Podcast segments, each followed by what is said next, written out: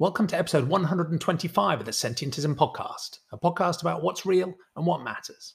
The Sentientism worldview answers those two deep questions by committing to using evidence and reason and having compassion for all sentient beings. In this episode, I speak with Emerson Green.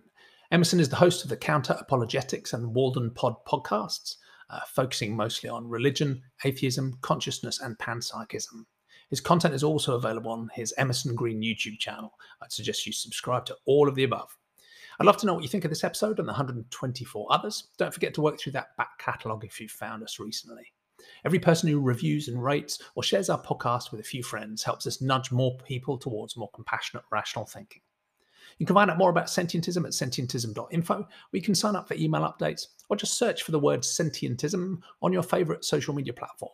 You'll be made very welcome in all of our global online communities. They're open to anyone interested, not just sentientists. Thanks for listening.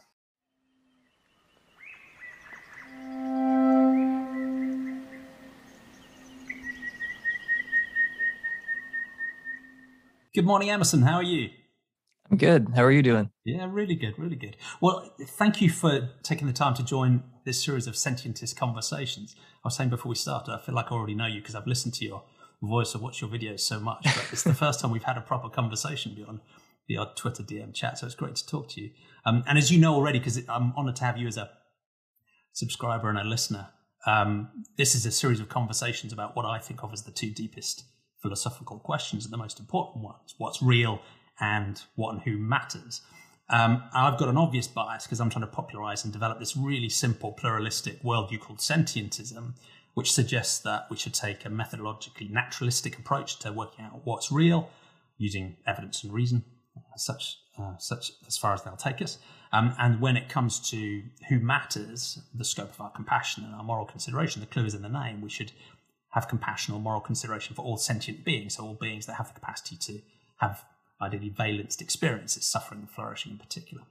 But I'm uh, lucky in these conversations to talk to a dazzling array of people, some of whom agree with sentientism and many others who don't. So it'll be fascinating to understand your own philosophical journey and where you've got to on those crazily big questions. Uh, but before we start with those, how would you best introduce yourself? Well, I mean, I have a YouTube channel um, that's called Emerson Green. And um, I started a podcast a long time ago. If you'd rather listen over podcasts, I have two podcasts, one called Counter Apologetics and one called Walden Pod.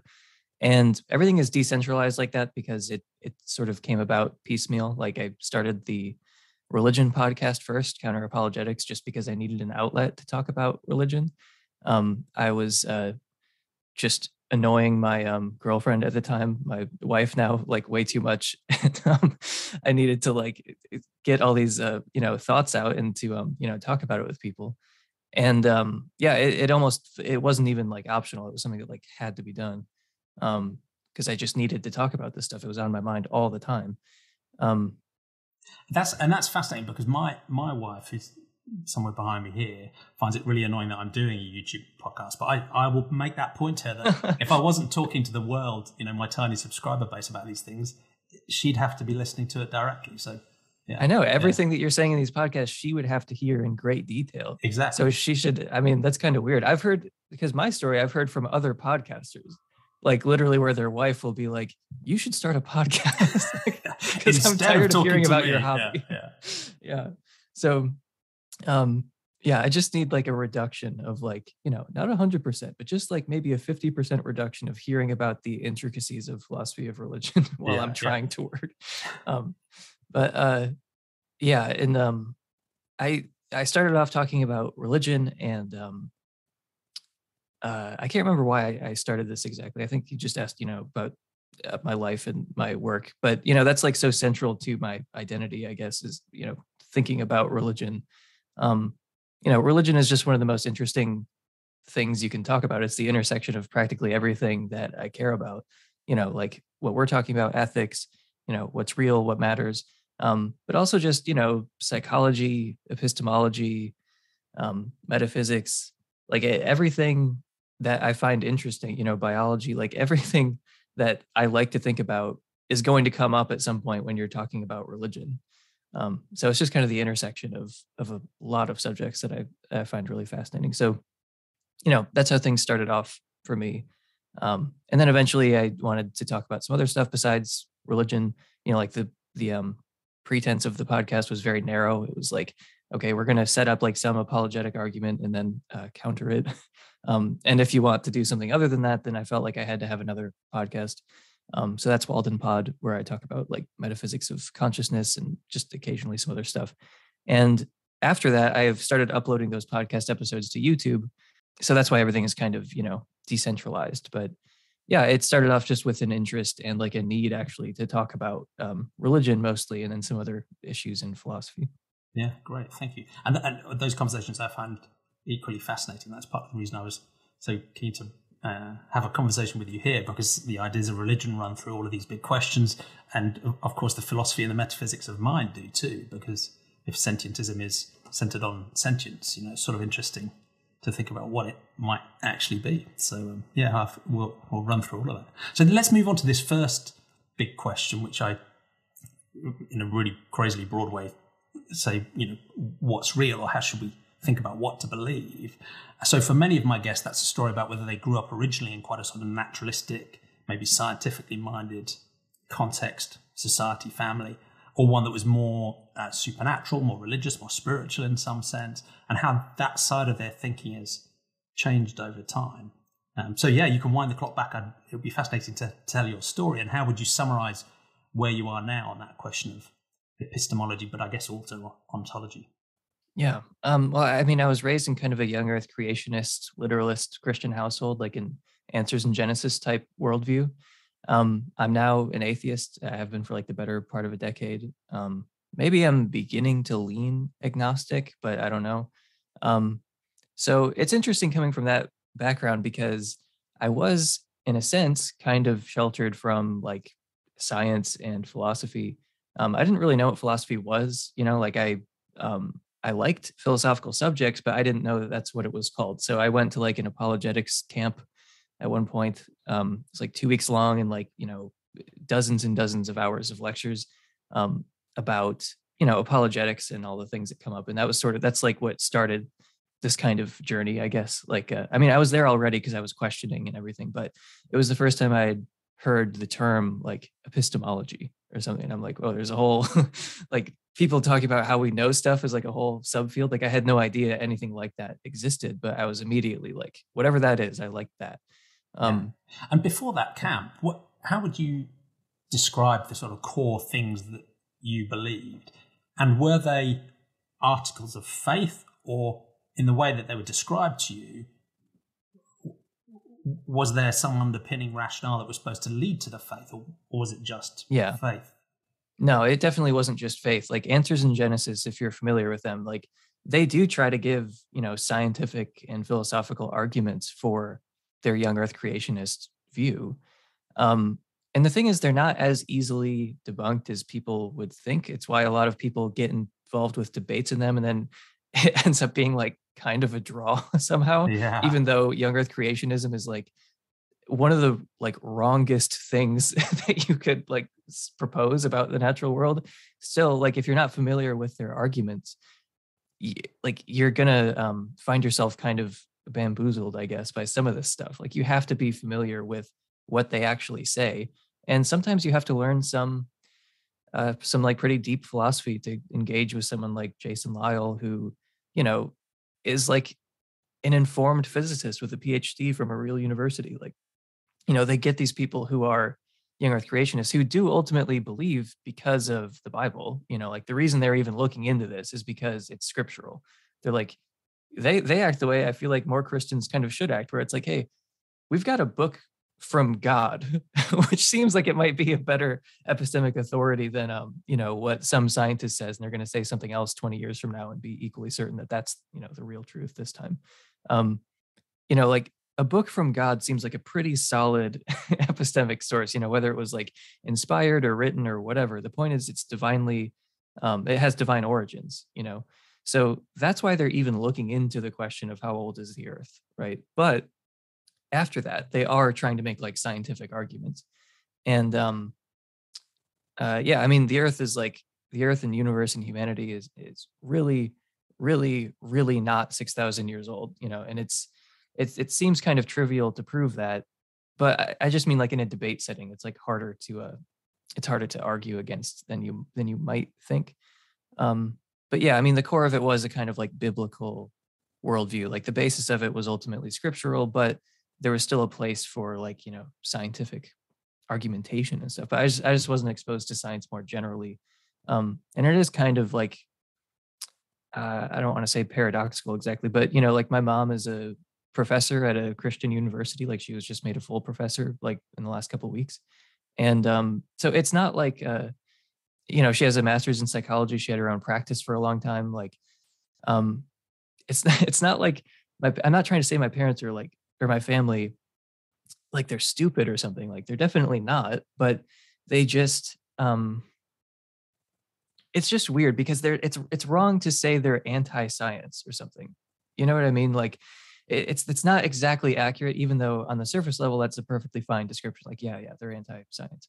But when you scratch the surface, it's not like they reject the authority of science, you know, like they're very um concerned with, you know, as is every answers in Genesis uh, like proponent, like they're very concerned with making scientific arguments for their view. They're like, they they couldn't live with the cognitive dissonance of having a view that they actually thought was in conflict with like scientific findings. So yeah, it's a little weird, but um, yeah, it was like ultimately biblical, but there was a place for you know scientific argumentation, but I was still kind of sheltered from um, anything to do with with you know real science for a pretty long time, and um, in a way, I'm kind of grateful for that because I learned about evolution later, and then I was kind of blown away by it, became obsessed with it for a few years because I was like, um, it was all new to me, you know, so it was a lot more exciting. Like I hadn't, I like wasn't taking it for granted. So how did so how did that journey happen? Was was the apologetics camp? sounds like maybe that was where the cracks first started to appear because you it was the first time you heard it was possible for someone to disagree with the view and learn about ideas like epistemology and so on. So was that where the cracks started to appear, or what was your journey like through moving away from the AIG world? I mean, the, the cracks were there. That's why I was sent to the camp. right. Okay. so the cracks were. So it's partly to counter. Yeah, it's partly to be, you know, apologetics to the ways you're already starting to think. Yeah. Exactly. Yeah. yeah. Um, so how did that play out? Well, um, the cracks formed naturally. I mean, I was just thinking about. I was thinking about faith and prayer and um, you know the bible i was just kind of blown away with how bad the bible was like just like morally was not that impressive or wise it seemed to me and as a book it was just terrible it was just like it was it really was like a it caused some like dissonance for me to think that this book was had anything to do with like the mind of god i guess because it was so bad like it was just like no one reads the thing like like even Christians don't really read it. It's not that good of a book, eh, you know, like in in literary terms in moral terms. It's just it's just not that good. You have to be like a pretty highly educated person to see merits in the Bible, I think. Like um, you know, so like David Bentley Hart, who I really admire, um, you know, he would just be he would just be totally scoffing at what I'm saying right now that the Bible is so terrible. But it's like you have to be as educated in like biblical scholarship as David Bentley Hart, I think, to like see the beauty in like the biblical story. Because if you're just reading it, it's like this is just not that good. And it, so that kind of bothered me. Um, you know, the failure of prayer kind of bothered me. Um, it didn't really seem to do anything. I, I thought that, um, you know, like my immediate surrounding, like people were really concerned with constantly talking to God. You know, like it wasn't just like a rare thing for God to um, you know speak to you like in a dream or something. Like it wasn't like this rare once in a lifetime or like once in a decade thing. It was like every moment of every day god is speaking to you you know and that just struck me as totally crazy. Um, it seemed like it was pretty obvious that it's just your own voice and your own intuitions and you're just kind of saying it's like someone else's interestingly there's this show called the Ban- under the banner of heaven. It's about mormons. I wasn't raised mormon but it kind of shows you know how that can go very very wrong. Like one of the main characters is someone who thinks that God is like speaking to him all the time. And it does have all these, it might slip by you if you weren't looking for it, but it really struck me because um that's the kind of thing that I was like, I just don't know, I don't know how to put it, but that it's it, that this the the terrible situations that that came up in that uh TV show, which is based on a book by Jon Krakauer. Um, it could believing that God is constantly speaking to you can obviously lead to that kind of thing. You know, it won't in many cases, but anyway, there were just little things that bothered me, you know, like speaking to God, you know, the kind of uh, laying on of hands and like uh, healing people, you know, that didn't seem to uh, work very well. you know, God only ever seemed to do things that were that might have happened anyway, or just not that impressive, kind of unverifiable, uh, nothing that was like undeniable. You know, it was all stuff that easily could have been that we could could have been mistaken about, and um, uh, I don't know. I'm just trying to grab onto like a handful of different things that might have been, you know, kind of under the surface of my teenage mind at the time. But yeah, and in the conversations I've had, I mean, some some of my guests are um, religious and still are, um, but for the ones that did move away from a religion, it seems that quite often there's a combination of you know the facts and the evidence stuff, right? In, incoherences or inconsistencies, or it just doesn't seem to tie up internally, uh, or with respect to the outside world. So there's the facts and the evidence stuff. But often, as you hinted at, there's also some moral stuff. You look at this book and go, this deity is described here doesn't seem like a great moral exemplar based on what I think of as ethical. Um, you hinted at a third potential one, which is literary. Maybe you know the writing isn't yeah. even that good, right?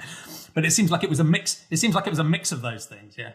Oh yeah, but like imagine you were uh, like you know giving a book to humanity and it's like it's your revelation you know you're god and it's your revelation to humanity would you start it off with like and such and such was born to such and such he was born to such and such he was born to such like you would want to you'd want it to open with a bang i would think yeah it's know? not like, a killer first line is it really yeah yeah the, the new testament yeah it's just um yeah but uh the the thing so that really so got me though the thing that was uh one line of continuity from when I started to where I am now is sort of the internal logic of Christianity.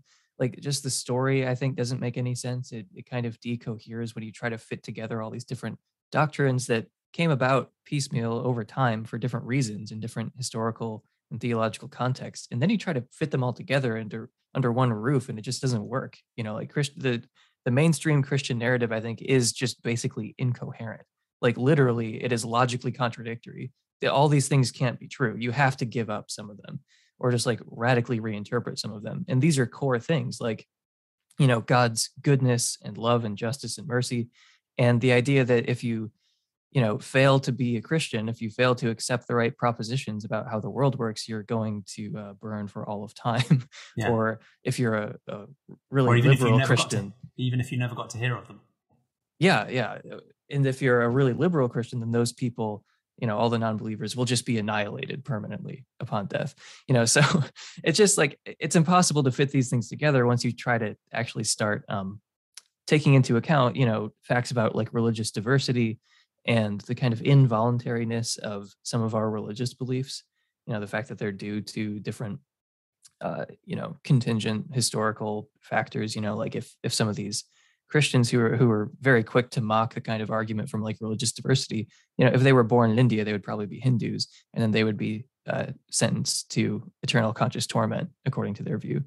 Um, and they have some extremely weak apologetics for this kind of thing. It's just totally unconvincing. It's it's they're already committed to this view, and they're just trying to make it work. You know, like there's no way that this is, would be plausible to anyone who's hearing it for the first time. And if you do cast like the slightest skeptical gaze on it, it just falls apart immediately.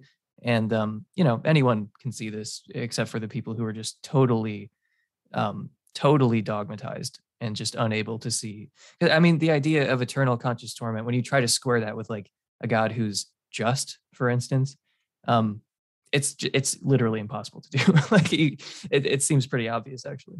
Agree. It feels incoherent. Yeah. Mm-hmm. So when you went on the apologetics camp, did that paper over some of the cracks, or was that when it opened up? How was it? Was there a light bulb moment, or was it just a gradual realization? And yeah, I mean, I I thought that I was going to go to that camp, and then it's like this will be a part of my testimony someday. I'll be like, yeah, I was an atheist, and then um, some wise Christian answered all my objections, and then the exact opposite happened. Like I heard the defenses, and I was like, this is the defense, and um, it kind of uh, I did have sort of like a lightning bolt moment of like, oh, I, I don't believe in God. like it, it, sort of went the opposite of how I expected it to go. And um, yeah, I was like very angry for a while because it felt like I'd been lied to, you know, and kind of misled. Um, and uh, yeah, but it, I mean, I went there because there were these cracks forming and it was kind of the straw that broke the camel's back where I was like, yeah, this is not true. Like, um, yeah, it was very psychologically destabilizing. It was like, you know, kind of central to uh, my life, you know. Um, I, I didn't want to, uh, well, I mean, it's, I don't know. I, I did kind of want to deconvert because I thought it wasn't true, you know, like, I, like the dissonance was like too much. And I was like, I can't deal with this anymore. Um, and, uh, but, you know, on, on like a more micro level, I really did not want to deconvert, you know, like it was really like, um, like it, was upsetting you know it was like a really it was like a year long really painful process um and now if i could choose to believe i would. Like if i could choose to be a christian i would just for the sake of my mom basically because i know she like prays every week that i would like uh, reconvert to christianity. I know it's like a big cause of distress for not only like uh, my parents but for other people you know who are like family friends and that sort of thing. So it's like to say that i'm indifferent to it you know I, I just can't I, I can't go that way because it's like, oh yeah, I'm I'm totally indifferent to it, but it would make some of the people who I love the most in the world very, very happy if I um, you know, converted. So it's like, yeah, I would like to convert, I would like to believe, but um the Christian story doesn't make much sense to me. And even with the versions of Christianity that aren't incoherent, because there are some versions that are not incoherent, um, they're very fringe, and you'd be called a heretic if you adopted them. But um, anyway, the reason I, I'm uh, more agnostic about those forms of Christianity is ultimately because of the kind, degree, and distribution of evil in the world.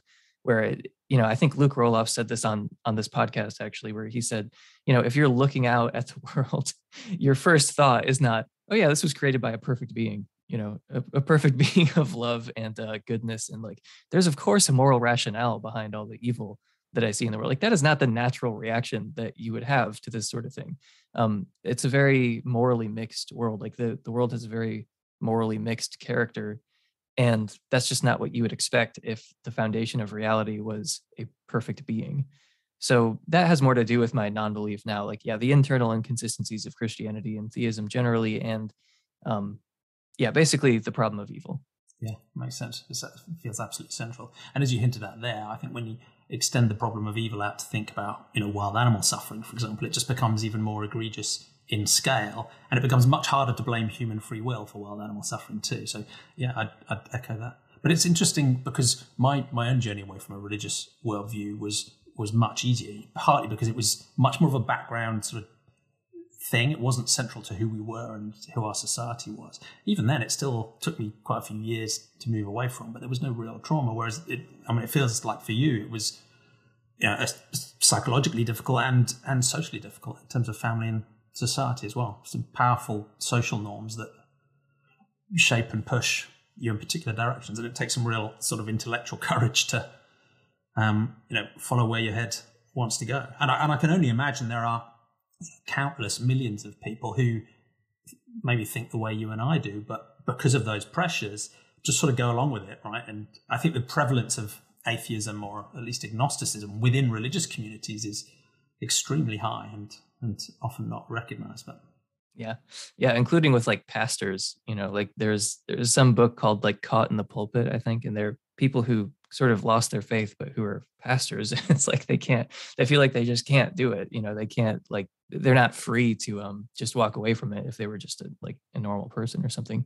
And yeah there are other people not quite in that position but they have families you know they have um you know spouses and and kids and it just it would be a huge problem if they were to come out of the closet like that. So they just kind of go along with it or they are just very vague about what they think or they just lie you know and i can understand why they might do that but you know i was um fortunate to be in a position where you know i was just like a teenager so i was free to say whatever i wanted. And um i was old enough that and it's not like i would have been kicked out of the house or anything i know that's a fear for some younger people as well. Um i've heard that there's a pretty high population of gay homeless teenagers around salt lake city because they get kicked out of their house by their like mormon families. Um yeah so i was never in danger of of like that kind of like radical disowning or something like that but um i uh I you, you said intellectual courage, yeah, or maybe just like stubbornness and like yeah, uh, hard headedness and just not knowing when to shut your mouth. Um, that could yeah. also be part of it. but, um, yeah. yeah, yeah. Well, thank you. Thanks for sharing that story. Um, and quite often in these conversations, as you can imagine, and we're talking about naturalism or supernaturalism, but we quite often focus on religion because it's such a central and obvious example. But of course, there are many other topics that are relevant to naturalism and supernaturalism as well. And and through these conversations, you know, as a total amateur here, and you can put me right on a, a lot of the philosophy.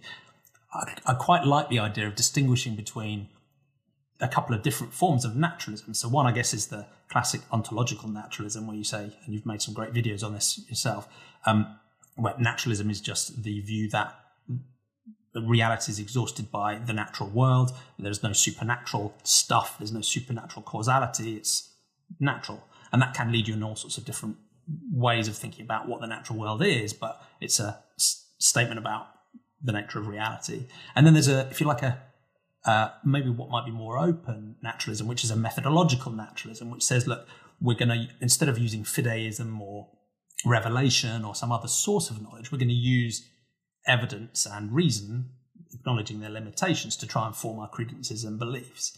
Um, so you might imagine that a methodological naturalism could still leave you with some openness about the possibility of supernatural stuff existing, but they're, so they're sort of distinct. And for me personally, my methodological naturalism leads me to an ontological naturalism. But do you think it's useful to separate those two ideas out? And um, and part of the reason I'm asking is because it strikes me that there's, for my mind, this methodological naturalism is supposed to try and start from a reasonably neutral point of view and use evidence and reason to form beliefs and credences, whereas um, there are others who will use a completely fideistic approach, which says it's just an article of faith. I don't need evidence and reason to support it. It's faith. That's it. And I'm actually quite proud of the fact it's pure faith.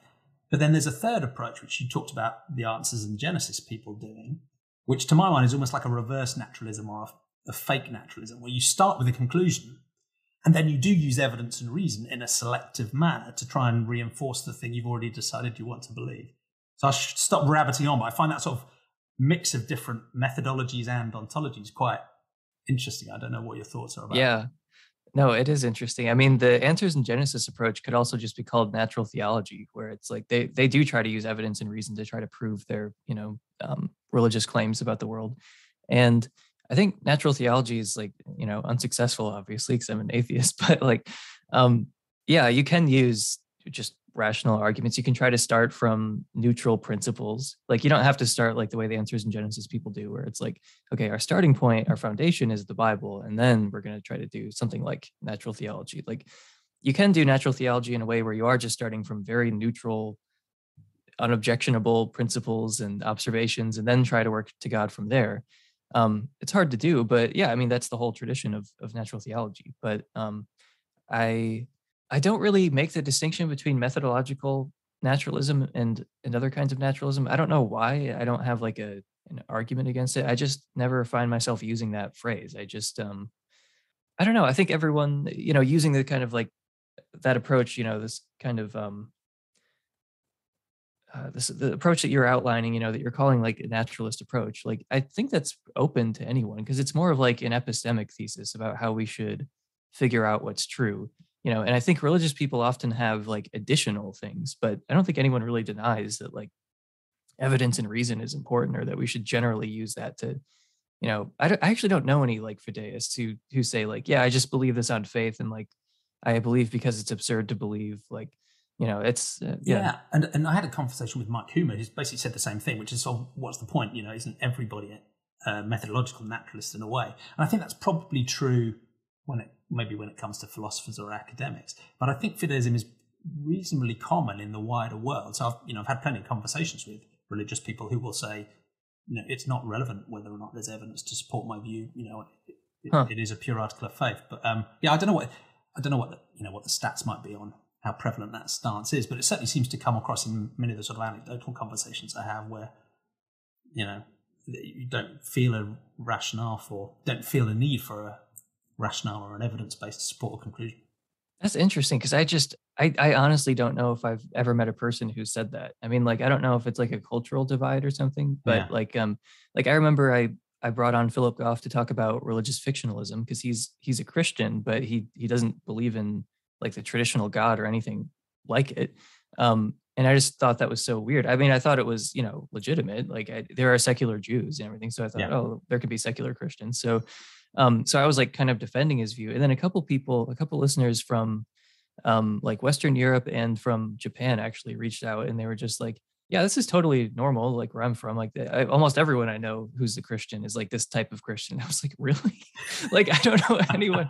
I don't know anyone who uh, says this. Like I thought it was like a totally unique thing, but um, I think in, it might just be different in the U.S. or something. I I yeah. don't know, but yeah, everyone I know has reasons why they're a Christian, including myself when I was a Christian. Like they were very bad reasons, like poorly thought out reasons, but I did have, you know, something resembling a design argument, um, something resembling a cosmological argument, but more so design. Yeah. Um, design has always and been I, more interesting to me. And I, and I think maybe that becomes more meaningful is that rather than talking about what there's fideism over here or there's natural methodological naturalism over here, it becomes more a question about what's the quality of your naturalism.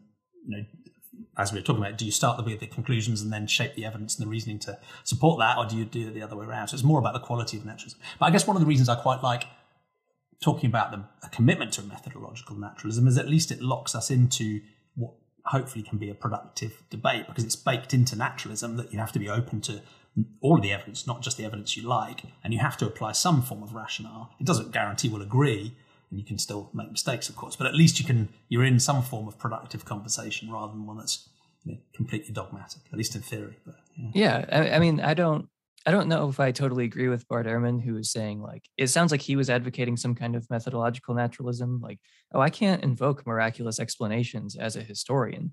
And it's like, well, look, I don't know anything about what historians do, but um, it does seem like you shouldn't just start off assuming that Jesus didn't rise from the dead. Like you should kind of be open to that in principle, even if you're a naturalist like you should be open in principle to the idea that that happened and then examine the evidence and if the evidence is lacking which it is then you can you know yeah. not accept that but like yeah. it would be irrational i think just to like reject in principle like no i'm assuming ahead of time that this can't possibly be right like that would be irrational i think yeah i agree and i think there's there's a couple of things here one is one that ha- one thing that helps that you've hinted at there is instead of it being you know belief or non-belief or you know, I disregard that completely or accept it completely. It's more one of credences and sort of Bayesian approach where you're open minded and you accord your degree of credence with the weight of the evidence, which means you should at least be theoretically open minded about totally crazy things. But I think the other thing is part of the reason why I think maybe methodological and ontological naturalism often collapse together is because, in a sense, if you do find evidence of some supernatural phenomenon, almost by definition, it's then become natural because you've got some evidence for it. So, so I, I that's another sort of strange. You know, if we if, if we did come across some evidence of a deity intervening in the world in some way we could detect, then I guess that deity has become a, in some sense, a natural phenomenon and it's no longer really supernatural. So I don't know if it becomes a yeah. bit circular, but I don't know. I mean, I think it comes down to your idea of how concepts have their meaning, I guess. So, like, I, I, don't think there's really a great analysis of supernatural or natural, where it's like, here are the necessary and sufficient conditions of what natural means and what supernatural means. I think it just comes down to how people use the term. So, like, when people talk about God, that's kind of what that's like the quintessential example of something supernatural. Like, that's the paradigm case of something supernatural. So, even if God existed and he intervened from time to time, like raising Jesus from the dead or something, then I wouldn't call him natural just because that's not how people use the term. You know, for the same reason I wouldn't call a rock supernatural. You know, I wouldn't call um, I wouldn't call God natural. But yeah, it, it does just kind of fall like if you don't share that kind of um, use theory view that that I have um, about how how words get their meaning, which basically just comes from usage, like in certain like linguistic communities, then yeah, I could see how that would how that might follow. Um, but I do think that uh, a more useful division that I uh, that I tend to invoke for for divvying up kinds of naturalism. Um, I like I do like to say that oh, naturalism is just the view that nature exhausts concrete reality or something like that. Um, there's only the natural world, so the natural world is kind of common ground, you know, between us and theists and, and pretty much everyone else. So sometimes when people say they don't know what naturalism means or naturalism doesn't make any predictions, it just seems like obviously wrong to be because everyone knows what the natural world is, even if they can't provide a definition of it. I mean, that's how most terms actually are. Everyone knows what they mean, everyone knows how to use them. But if you ask for like a perfect definition of them, then you it's really, really hard to do. um, because that's not how words came about. We didn't like write down in a dictionary and then and then start using them. We started using them and tried to write them down in a dictionary. Yeah, if if you'll only use concepts that are perfectly defined, then good luck. yeah, they're, they're, as far as I'm aware, there pretty much aren't any. Like, yeah, maybe in, some like. even in maths you might struggle but yeah even like maybe you could use like triangle or something like you could yeah, have a couple yeah. like geometric concepts and yeah. a handful of other things but yeah it's it would be a very very short list um and I think that uh, you know, when you look at how kids acquire language, it's not like you teach kids like, okay, we're going to go through the dictionary now and we're going to run through some new words that you're going to like. That's not how they acquire language. They just acquire language by watching other people do it. Um, so yeah, I, I feel like my view of how words get their meaning is more in line with how people actually acquire language and how language actually developed.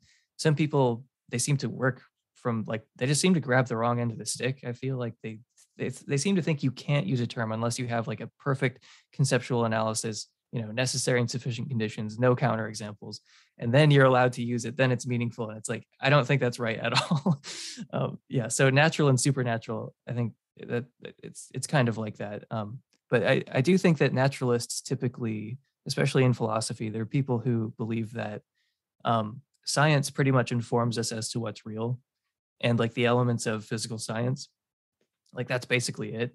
Um, so that's like a very strict form of naturalism, but eh, that's not a bad like starting point. It's like, okay, well, what's real is the stuff that science tells us about. And like that exhausts concrete reality. That's what naturalism means. And then there's a more like moderate form of naturalism, like, okay, maybe there are, in addition to those concrete things that science tells us about, there are all these abstract objects, um, you know, like propositions or like uh, non-natural, like moral truths or something. And then um, there are liberal naturalists who add more things to their ontology, like some concrete stuff that most naturalists would not uh, get on board with. But you're still not going for anything that people typically call supernatural, like gods or angels or heaven or, or you know, prayer or something like that. It's like you're still recognizably a naturalist in part because you know you're still an atheist or an agnostic. Um, in philosophy of religion, that's like a big part of what naturalism means. It's just that you're an atheist or an agnostic. Um, whereas outside of philosophy of religion, it seems to be more concerned with like you believe in uh, the things that science tells us about and not really much else, at least when it comes to the concrete world. Um, but yeah, so Felipe Leon uses this organization where you've got like naturalists, you've got moderate naturalists, um, and then you've got liberal naturalists. So the conservative naturalists are the ones who it's just like it's just the stuff that science tells us about that exa- exhausts all of reality. The moderate naturalists they believe in in that as well as well, but they think that there are some abstracta in addition to that. And then the liberal naturalists they add even more stuff to their ontology, and I'm more in that category. You know, like I sometimes I self-deprecatingly call myself a spooky naturalist because I believe in all these things that most naturalists think are just kind of like spooky or like paranormal even. And um, I'm just uh, so it started off as kind of like you know a joke but now i actually kind of like the term but um but yeah i mean that's that's that's kind of how i view uh view naturalism you know it does help to start talking about science first i guess and like okay here's what we know from science is that all there is like is sean carroll right that like the core theory exhausts all of you know our everyday world and there's nothing over and above you know this equation that we can put on a whiteboard and then you can kind of move farther and farther away from that into like liberal naturalism Thank you. That's been fascinating. Well, you've enriched my understanding of the different varieties of naturalism, but you've you've also reassured me that it's okay to keep using naturalism as one of the two tenets of sentientism, even though it's fuzzy and pluralistic. But I like that. That's one of the reasons I like it. So cool. Um, so, and we'll come maybe we'll come back to some of the spooky stuff a bit later on as well. Um, but let's move on to this second equally big question of what matters. Um, so for many people who've moved to a naturalistic way of understanding the world, it's an often it's often a challenge to us. Is okay, well, if you don't have a supervening deity or a religious book or you know some other set of rules, and you're not going to get punished or rewarded at some point for your behaviour, you know, presumably you have no ethical grounding whatsoever, and you're a total nihilist. So what what's what's been your journey about? I guess the the grounding of ethics, if you think there is one, and how did that shift as you moved from a, a young Earth creationist ethic, which I presume was where you started, and what's the basis of your? How do you think about ethics now? Yeah, I mean, I did kind of fall for a lot of the Christian propaganda about morals being uh, sort of that belongs to religion. And if you leave religion, then you have no morals. Like those are the two options. Either, you know, morality is real and objective, or you're an atheist and you're some kind of nihilist. So I did kind of fall for that, you know. And was that I, part of the psychological difficulties you had in moving yeah. away from? Yeah. Yeah, yeah, it was because I had to um it's like I, I had to be so disillusioned and so like angry almost that I didn't care about the nihilism. Where I was just like, okay, look, this is true and it does have these awful implications, but I think it happens to be true. So what am I supposed to do about this? Like, yeah, nihilism, okay, fine. Um, but that was pretty short lived because I think that moral nihilism is like one of the least plausible positions that you could name. Like when you just start when you just start listing like the implications of nihilism, it's like it has nothing to do with whether or not God exists. It's just the claims of nihilism are eh, like as obviously false as anything you could name. Like just the idea that like the Holocaust wasn't bad. Like in every sense, it just wasn't bad. And they say, oh, but I don't think it was good either. Okay, but you also think it wasn't bad. and it yeah. seems like a, a, it seems like it was bad to me at least. Like so when you're watching like Schindler's List, like is it impossible for you to tell who the good guys were and who the bad guys were? Like that's just totally incoherent. There's no fact of the matter, yeah. There's no fact of the matter. Um, yeah, like just the idea that you know slavery wasn't bad, the Holocaust wasn't bad, suffering um, is not bad pain or i mean like pleasure is not good you know like killing uh, you know like kidnapping someone's infant and throwing it off of a building is just as good as caring for an infant and nurturing it which is to say neither of them are good. Neither of them are bad neither of them are good. They're completely morally equivalent actions. That's so like it's hard it's actually hard to think of something that's less plausible than what i just said. And again it has nothing to do with whether or not god exists. It's just it's it's self-evident that it's wrong. I don't understand how there are people who are actually like error theorists or or nihilist or anything. Um, so I did buy into that for like a short time because I just thought that people like William Lane Craig were right that like, look, if God doesn't exist, then you have no basis for saying that anything is wrong. And I was like, you know, so I, I bit the bullet for a short time, and then I was like, why would I, you know? So I, I moved away from that pretty quickly. Um, it didn't take long to shake that off. Um, it's sad to see that some people are still kind of under that illusion, including atheists, who seem to think that they have to be moral anti-realists as like a matter of consistency. Um, another wrinkle to this is that people like Craig are divine command theorists, which is a form of moral subjectivism, which is some one of their big boogeymen. Like, oh no, moral subjectivism, you know, cultural relativism, and then they buy into this idea where morals constitutively depend on this subject you know so it's it's not a normal form of subjectivism but they think that morals are grounded in the you know attitudes opinions feelings whatever of this subject god you know that's what morals are and if you get rid of god then there are no morals yeah which has which has worrying implications if that god designed and built a hell where billions of innocents will burn in hell uh, yeah that gives you worrying implications about what benevolence and the good even mean if when you are actually supposed to follow that example. Yes, I mean those things are good. no, I mean on divine command theory, that's perfectly good. There's nothing wrong with that at all. With uh, you know, with this kind of like, you know, somewhat caricatured view, but it does happen to be held by millions and millions of like evangelical Christians and also by non-Christians as well that like you are literally going to burn, you know, in the afterlife if you fail to accept the right propositions or something. Um, you know, so there's nothing morally wrong with that on their like divine command theoretic view, which is um kind of like a reductio maybe that um, of that view. But fortunately, there are other arguments. But yeah, it's it's just kind of ironic to me that one of their boogeymen is you know moral subjectivism. And it's like they are moral subjectivists. They just they're not the you know typical kind where it's like you're a moral subject, I'm a moral subject, and like it's just relative between us or something. But um, yeah, they, they think there's only one moral subject that really matters, you know, that sets the standard, but it's still ultimately they're grounding morals in this. Um, they're, they're saying that morals constitutively depend on this subject. You know, that's what makes it a form of subjectivism. Um, whereas I'm not a moral subjectivist. I believe that morality is objective. So unlike divine command theorists, I believe in I believe that morality is objective. So it, it's sort of grounded in these um, you know non-natural moral truths um, that we don't observe, but they sort of have a similar status as like logical truths or um, like mathematical truths. So I'm what's called an ethical non-naturalist. I think that you know morality is real and objective. There are right and wrong answers to moral questions. Um, you know the holocaust was bad. It doesn't matter how anyone feels about it. Like it just was bad. You know it doesn't matter if the nazis had won. It was still bad. You know suffering is not good. You know that's a fact. And it, it doesn't matter how anyone reacts to it including god. You know suffering just is bad.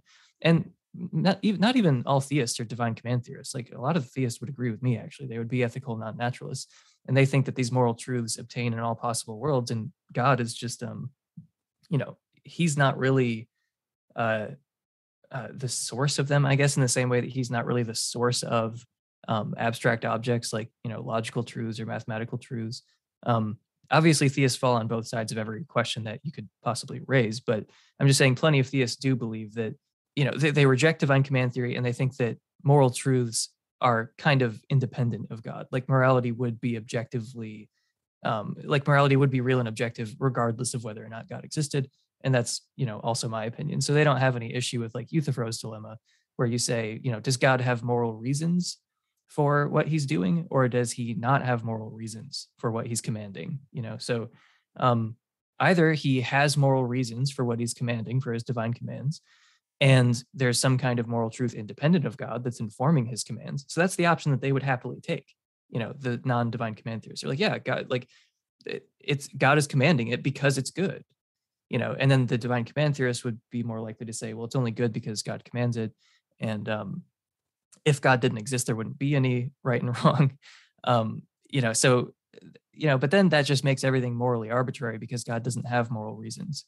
for his commands so he's just issuing these morally arbitrary commands and obviously we shouldn't follow morally arbitrary commands um, so yeah I, I mean uh, I, I, do believe in objective morals is the long and short of it. Yeah, thank you. And and I uh, again I'm a total amateur in this space, but I I find the I, the concepts of moral realism versus anti-realism quite interesting.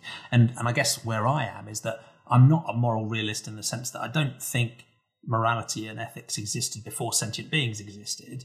I don't think there's any sort of primordial sort of platonic truth floating out there but contingent on the existence of sentient beings that experience suffering by definition as negative and flourishing as by definition positive, then that's as real as you need. Um, so whether I'm not sure whether that makes me a realist or an anti-realist of some variety or how, how that fits in, but well, it's not clear based on what you just said. You kind of sound like you might be a moral naturalist, which is a realist position.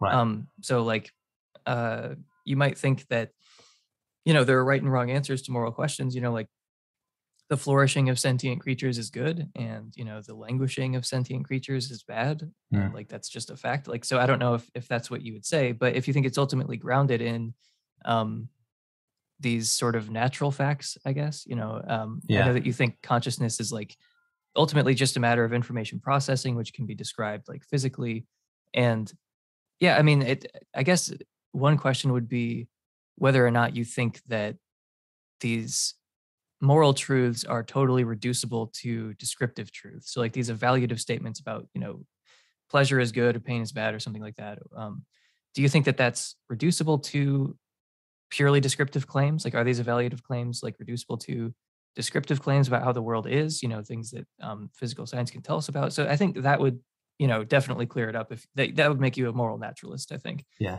I think that's that's probably where I am because I think, and, and again, sentientists disagree on this as as well as most other topics. But the but personally, yeah, I think you can reduce it down to the descriptive facts about what it means to be a sentient being and the fact that that entity experiences things with a certain valence links directly to, you know, the, the moral um, thinking we might do about that. So experiences of good and bad ultimately link very closely to what morally good and bad outcomes are. But yeah, so that's that's helpful. Thank you. Yeah. No, no, yeah, and I, I'm so I'm not a moral naturalist. I'm a moral non-naturalist. So mm. I think we would agree on on most things. And I'm not sure you're a moral naturalist, by the way, but it just sounds like you might be. But um, I need to read some more. um, but I think that uh, these evaluative claims are not totally reducible to descriptive claims. Like you so if you if you're familiar with like the is ought gap, you know that's a good like first approximation of of what I'm getting at here. Like I just don't think you can really get from descriptive claims to evaluative claims, like from is to ought. So um, that's not like the total reason why I'm a non-naturalist, but you know that's a good like first approximation of why is like I, I don't think that these evaluative claims are like totally reducible to um, descriptive claims, but I still think that there are right and wrong answers. And, you know, I think that we, it sounds like you're a, a you know, like an empiricist, like a, a, hardcore empiricist. Even when you were saying, um, when you're kind of describing like what non-naturalism would sort of be like, where you're like, oh, there are these, you know, moral truths floating out there. Yeah, yeah, you know, so like even that, it's like you're thinking like spatio-temporally, like, oh, where would they be? Yeah, and like it's just absurd to you that like so I mean that's like a very empiricist frame of mind, you know, it's like well i can't observe them you know where are they? And it, for me it's like well i don't think they're any i don't think they're spatiotemporally located. I don't think that we know about them on the basis of observation. Like i think we know about these moral truths through a rational intuition which is also something that empiricists will not love. Yeah, yeah. Um, but yeah i think we do kind of like intuit these um, these moral truths. Like we know about moral truths on the basis of intuition. Like there are some certain foundational moral truths that are just obvious. They're just self-evident. And um, we can kind of work from those to to more complex places and then it gets very murky and then there's all this really complicated moral disagreement where it's it's not obvious at all what the right answer is. But there are certain things foundational things that are obvious like suffering is bad. Like i'm pretty confident of that. Um, but yeah i think that we just rationally intuit the fact that suffering is bad. We don't like really observe that it's bad.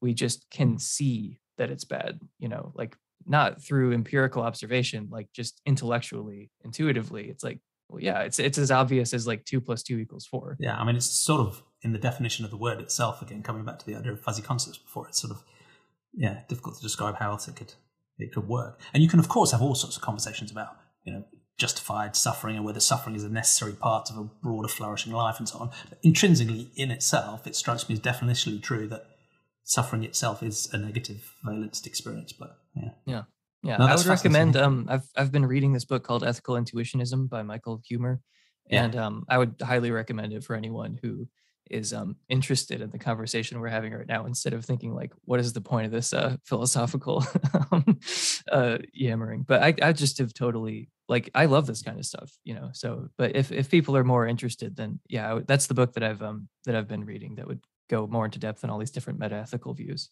Thank you. Yeah, I was lucky to have him as a previous guest as well. It was a fascinating, mind-bending conversation too. Yeah, no, I'll look it up. Um, so that's been really helpful answering that question of you know what matters and how might you sort of ground a view of ethics. But there's an equally important question that's related in ethics as to who matters. So I think many people have different ways of thinking about ethics would acknowledge that in some sense morality is about our concern for some sort of concern for others. You know, if you don't have a completely relativistic or nihilistic approach or a supernatural approach, there's something about whether and how we care for others. Uh, and the follow up question is, okay, which others? So, um, again, many of my guests have had a really interesting journey here where they've started out from some sort of default scope of moral consideration that you know they got from their family and society around them, and how that's changed over time. So it'd be interesting to know your um, journey on that front too. And one of the critical breakpoints really is about the human and the non-human. But I'm interested in the broader story too, of course. So. Yeah. See, this is the part that I've kind of been uh, dreading a little bit because I'm like, um, I have like vegan moral principles, I guess, but I'm not really like a consistent vegan. Like I've I've reduced my consumption of animal products of all kinds by like conservatively like 90%. Yeah. You know, like yeah. it, it's been like way, way reduced, but um, you know, dramatically reduced, but still, um, you know, I, I'm not like totally like I don't totally abstain from all animal products or even from meat sometimes. Usually it's because someone else buys it for me. Um, you know, or like it's already been paid for, so it doesn't really matter. Yeah. You know? So I, I'm not like um, you know, kind of like a purist about it. I'm I'm not like I'm usually not disgusted by um, like animal products. Like sometimes I am. Like even when I was younger, before I had any vegan thought like floating in my head, I was I couldn't eat ribs. Like I, I think I've had ribs maybe twice in my life. Yeah. You know, because they're ribs. Like yeah, I, I just clearly remember, part of the anatomy of that. Yeah. Yeah, and I just remember like we were at like a steakhouse or something, and I was like 15, and I was just like, I can't. Like I, I just like couldn't. I could barely stomach it. So I was like, these are just ribs like i can't pretend there's no pretending that this is not just like this that you know side of a torso of like a of an animal. Yeah. And um you know something that you know i was not right like veganism was not something that was taken seriously. I had no idea why people even thought that um, why they should do that when i was uh, younger. Um but i remember um you know, I started becoming sort of more sensitive to like animal rights issues, you know, as you become like dimly more and more aware of factory farming and you're like that's not justifiable even if you're not a vegan or a vegetarian like participating in factory farming is morally unjustifiable like it's just it's animal cruelty on like a scale that eh, you know i i mean it's hard to it's hard to overstate like how evil factory yeah. farming actually is um yeah and like when i see some of these vegans who are like clearly very morally alarmed by it and then people will either make fun of them or treat it like they're kind of being hysterical. I uh, it just it, it does make me very angry. I understand why a lot of vegans react the way they do and it's hard not to um like I, i've actually been banned from twitter one time because i was speaking my mind about someone who's doing this you know? Um it's hard not to get angry when people are like yeah. diminishing and trivializing the very real very terrible suffering of like trillions and trillions of, of sentient beings. Um but what um what kind of was like a major uh turning point i think i was like 19 or 20 and ricky gervais of all people yeah. i heard him uh i heard someone say to him like oh if you love animals so much then uh, why do you eat them? And he was like i don't. And I, I, don't know just he said it so like dispassionately and like matter of factly like oh if you like someone challenging him if you like animals why do you eat them? He's like I don't. And I was like, yeah, you know, that makes sense. Um, yeah. If you if you like animals, then don't eat them. Like it just seems like so pretty straightforward. Like, yeah, I mean, once I saw it, I couldn't really unsee it. It's like because I always have loved animals, and then it's like, well, then why do you eat them? it's yeah. like, oh yeah, uh, that is not something that I should do if I if I like animals. Um, so not all vegans are like animal lovers, but I I do love animals, and um, if you like animals, then don't eat them. It's as yeah. simple as that. Um, so and yeah, I mean that kind of broke something in me. And you mentioned the, the the disgust factor, and that's really fascinating because for some people the disgust can actually be the trigger. It can be the first thing, you know. And I've spoken to many people who, you know, when they were at you know 10, 11, sometimes even earlier than that, when they the light went on and they realised what was on their plate was actually flesh or um, you know, so on. And it's the disgust was the start, and that triggered them into thinking about the ethics. Um, for me, and you know, I had a long, long journey on this thing as well. So I've been probably vegetarian for, I went vegetarian in my mid 20s, which is many decades ago now, and I've been vegan for like five or six years. So there's maybe a 20 year gap between vegetarian and vegan. And there's no perfection here either. I mean, no one lives a life without causing harm, but uh, I still think it's a meaningful step to say that and to you know make the effort to exclude animal products. So I did that a few years ago. Um, but for me, the disgust came afterwards. So it was after the thinking and the ethics and the you know the other stuff. And and now I think the disgust has sort of set in as a response to that rather than the other way around. Yeah. But yeah, so yeah, you, were, yeah. you, were, you were saying the um, that was the sort of thing that sort of was the turning point, at least in the sort of ethical stance, if you like. Yeah, yeah. I mean, I did feel disgusted with animal products for like a year after I became vegetarian. I would say, like, um, but then that kind of faded, you know. Like, uh, and like I said, I'm not really disgusted by it most of the time, except when people talk about um babies like when people are like, "Oh, do you want lamb?" Like, "Oh, do you want veal?" Like that's when I'm just like, "What the fuck is wrong with you?" Like that's the one time where I'm actually just like, I I don't understand. Like I don't think I've ever eaten like baby animals uh to my knowledge. Yeah. Um like I never have, I never will. Like I I have no like that is one area where I'm actually like, yeah, what's wrong with you? Like why are you even talking about eating like baby animals? Like even for someone who sees no problem with eating animals, like how do you not have an have an issue with that at least? Um, so yeah, but other than that, I, I, don't really feel disgust. Like I said, I can eat animal products without feeling disgust. I, I try not to think about where it came from, but um, yeah, yeah, and I think it's it's I, I find it a fascinating subject in some ways, um, for parallel reasons with the religious naturalism supernaturalism topic because um, there's almost this battle going on between these extremely powerful, domineering social norms that tell you a certain set of things are right and true and ethically acceptable. And then I think, and I think you'd largely agree, a process of working through with humility, but using evidence and reason and compassion to try and come to a conclusion that is starkly dissonant with those social norms. And, and it feels like quite often in the conversations I have with my guests, there's this parallel between you know, trying to use that evidence, reason, and compassion to break out of those very painful social norms, both on the naturalism front and on this start about taking non-human animals seriously. Yeah, and it's and it's and it is really difficult because, like you say, I think most people who even consume animal products, there's some really interesting survey work that shows that I think roughly half of um, U.S. citizens, the Sentience Institute did some surveys that showed that about half of people who consume animal products would, you know, are viscerally against factory farming, and a similar proportion would actually want to see a ban in slaughterhouses. You know, those cle- people clearly hadn't thought through the implications of that for their decisions. Um, and things like with, you know, as you say, baby animals. Again, there's a sort of there's a latent ethics even amongst the people who still consume animal products that I think are triggers and ways in. And the difficulty is often that those maybe the most egregious problems in the animal agriculture industry are used to set in contrast maybe slightly less egregious practices, which are still, I think, deeply ethically sickening. But in contrast with the factory farm, the family farm doesn't seem so bad until you then look at the practices that are going on there and realize that the worst parts of the factory farm process are happening in the family farm as well. So it's it's a really fascinating moral space because um, I guess you can get to a point of clarity of just condemning the entire enterprise in general, subject to sort of just transition through it. But it's fascinating to see which parts of that, you know, the social norms stick and which things are egregious enough to break through. It's it's an interesting space. Yeah.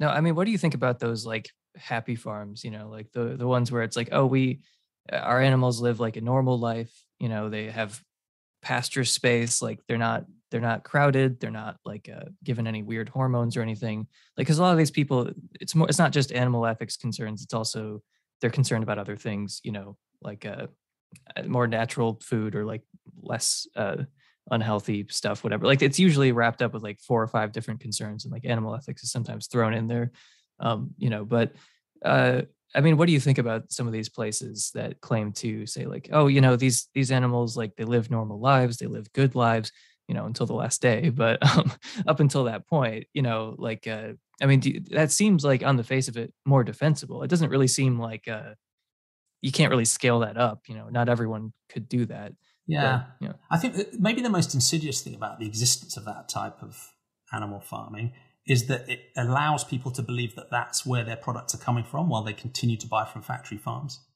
So so that's largely what the surveys play out. You know vast proportions of people say I'm viscerally against factory farming and I never buy from it. You know, I only buy from the happy fa- family farms. But in the US, 99% of animal products come from factory farms. So, you know, something doesn't work out in the math. So I think there's something behaviorally that worries me about those because it gives people an excuse that uh, enables them basically not to make any change at all. I think there's um there's there's an environmental aspect to them as well, which ironically because the CAFOs and the industrial factory farms are driven for super efficiency, horrific efficiency, per you know gram of protein or calories, a happy family organic free range farm is actually more environmentally destructive than an intensive farm. So that's another challenge to those models, and I certainly agree that they would not scale. So at the moment, um, you know, if you went from our current agriculture agricultural system to a completely plant based one, you could free up 75% of agricultural land. It's like two continents. But if you were to do the opposite and say, let's take the intensive animal farms and make them all free range, you'd need to basically turn over, I think, the entire planet to animal agriculture. And we're not far off that already. So I think there's that challenge. But the most important thing for me is the ethical stance.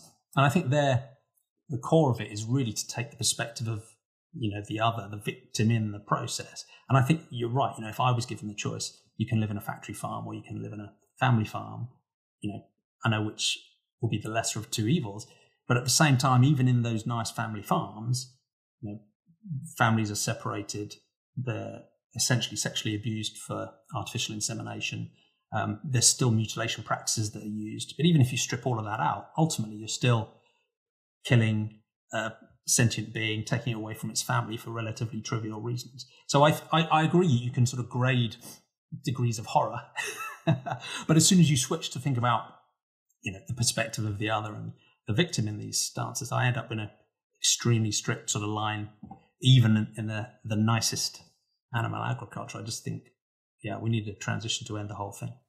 Yeah, yeah. As as soon as you bring in the environmental concerns, it's like yeah, you just have to go vegan. Like there's really no way around yeah, it. There's like, no way. And, I, and I, I've I've argued before that you know even if someone has an explicitly anthropocentric worldview where only humans matter, the arguments for veganism are still completely overwhelming. You know, even if you really don't care about non-human animals at all. And I think I, I mean I say that with a straight face, right? The level of the challenges we've got with pollution and zoonosis and emissions and water use and land use. It's just it's it's one of the craziest things we could ever imagine doing. And I tweeted recently. I said, look, if animal agriculture didn't exist, what reasons would you give for starting it?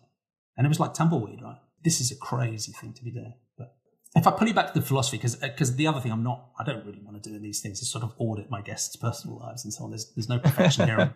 you know, people are. No, I'm trying things. to I'm trying to come clean. I'm trying to be like I, I feel like as a matter of consistency, I have to be like, okay, I'm you know i've i've only reduced by you know by like a huge amount but but still it's, it's not like i'm a purely vegan person or or purely vegetarian but you know at least my kitchen is like uh vegetarian and like for the most part vegan.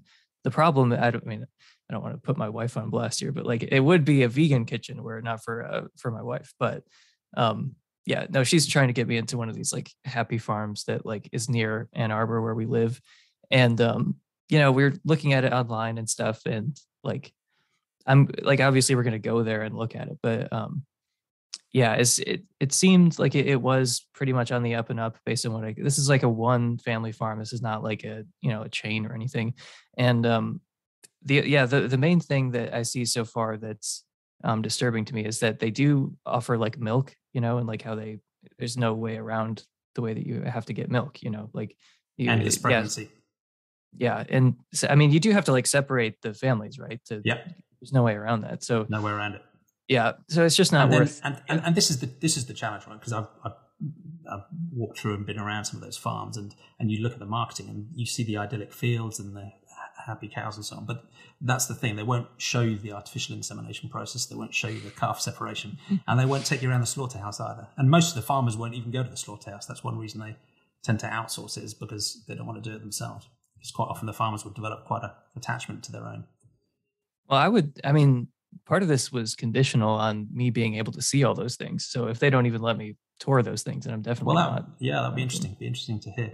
Yeah, no, but I appreciate appreciate the honesty and uh, yeah, let me know how that goes. Yeah. and I definitely don't. Obviously, it can't be scaled, um, but it's not a it's not a solution that's like good for the long term or for like the the bigger scale. With the solution for the bigger scale is just lab grown meat or you know some kind of like fake meat that's indistinguishable from the real thing which i think we're well on our way to having like fake meat that is like indistinguishable from real meat. I completely agree. And the, and the only only reason we need those is human preferences really because we can get everything we need from pure plants.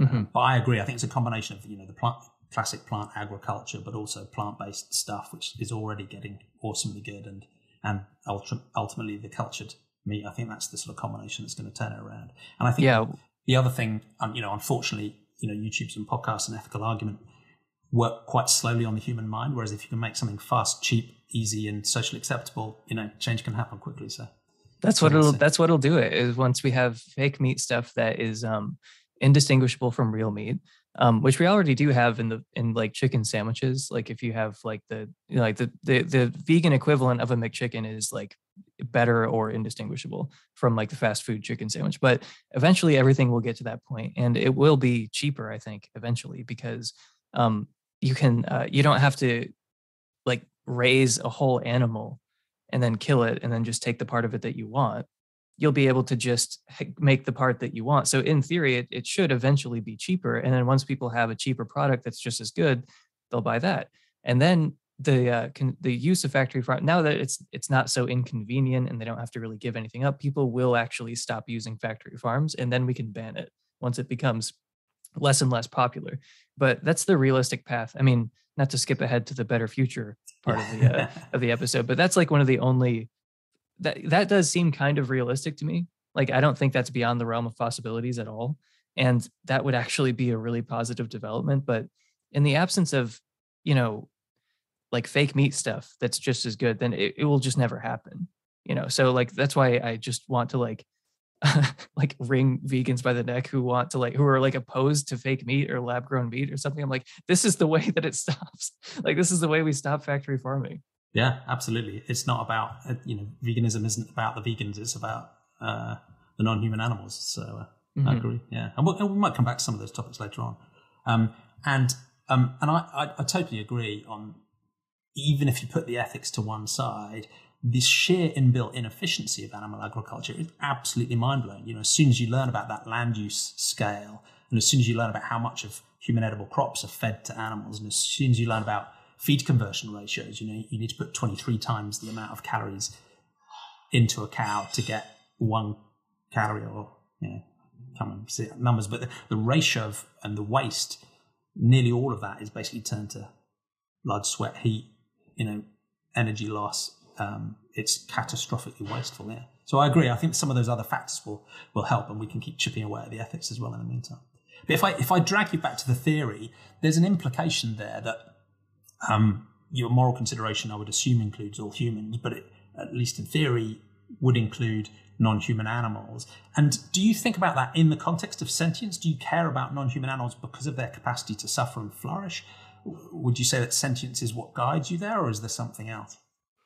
Um, I definitely care about um, all humans, um, and well, I mean, you know what I mean. I, they're they're all like morally equivalent. I don't actually yeah, care yeah. about all humans, but they're yeah, morally equivalent. Yeah. Um, and uh, you know, same for non-human animals. Yeah, sentience is ultimately what I care about. I I'm kind of open-minded to whether there are other things that matter morally. Like I used to be pretty strict. Uh, I, I used to be pretty attracted to utilitarianism, like in a pretty strict form, like hedonic act utilitarianism, and now I'm a little bit more of a pluralist, or you might say like a particularist. Like I don't think there are these very simple moral principles that can be stated in a sentence, and then like that actually um, can explain everything that we think is right and wrong. Like, so I, that's why I don't really accept utilitarianism anymore, even though sometimes I say like I caucus with the utilitarians because I end up agreeing with them like most of the time, like certainly more than like natural law theorists who think that like, you know, oral sex is demonic. And like, you know, you've got other like natural law theorists like Tim Howe or I can't pronounce his last name, but he wrote a paper defending factory farms, like saying factory farms are actually good. And um, I think he's a natural law theorist. So, you know, if you're comparing like, you know, the, the, the critiques of different normative theories that people put out there, like, well, on the other hand, on one hand, we have natural law theorists who think that oral sex is morally wrong and who are defending factory farming.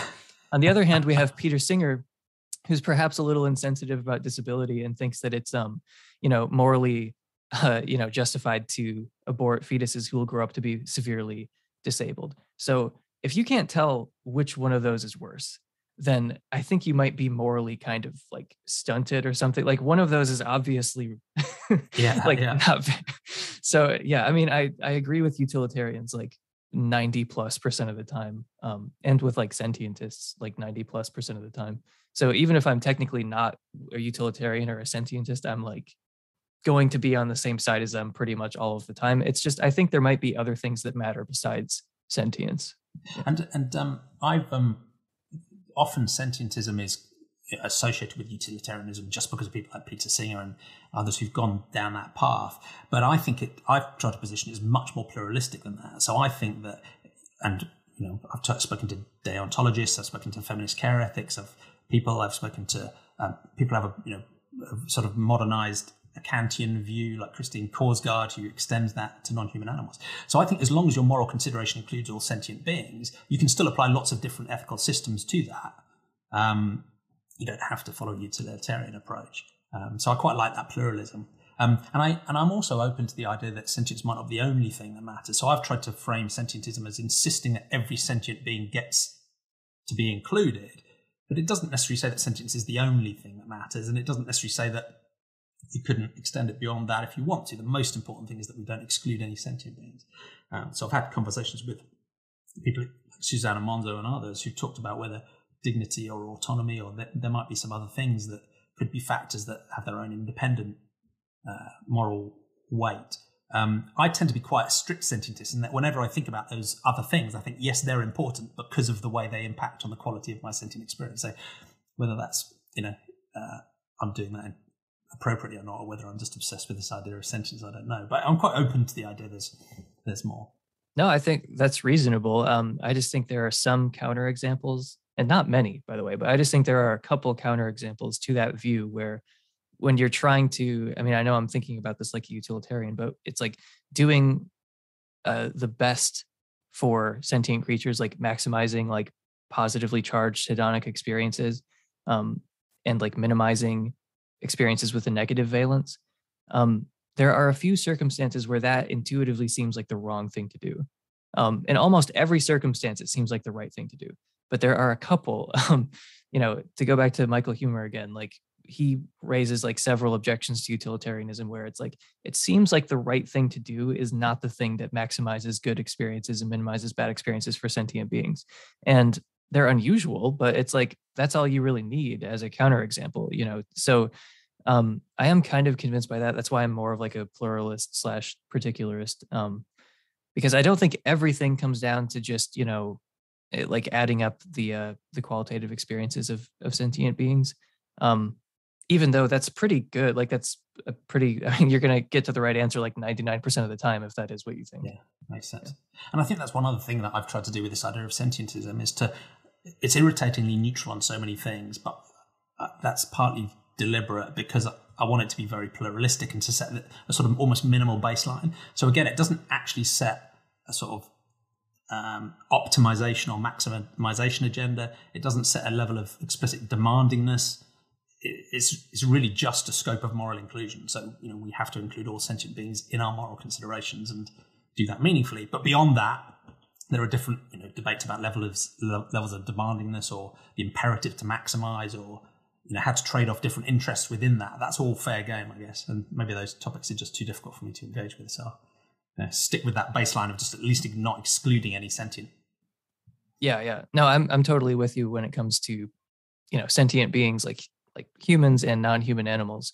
Um, but I even if um, sentience goes further down than you know vertebrates, for instance, it, you do reach a point where it does seem to just not matter eh, like even though they are technically sentient like they yeah. don't have the kind of complex experiences like if you think that you know uh like sponges have like this faint dim awareness like you know just like a half remembered dream or something it's like i don't think there's any problem with like whatever you do to sponges like i just uh, even if they are technically sentient yeah. they're just so like it's just such a low degree of uh moral salience that i just I don't really care about sponges, even if they do turn out to be sentient, because I know it, it, can't possibly be like what it's like for you or me or a dog or a chicken.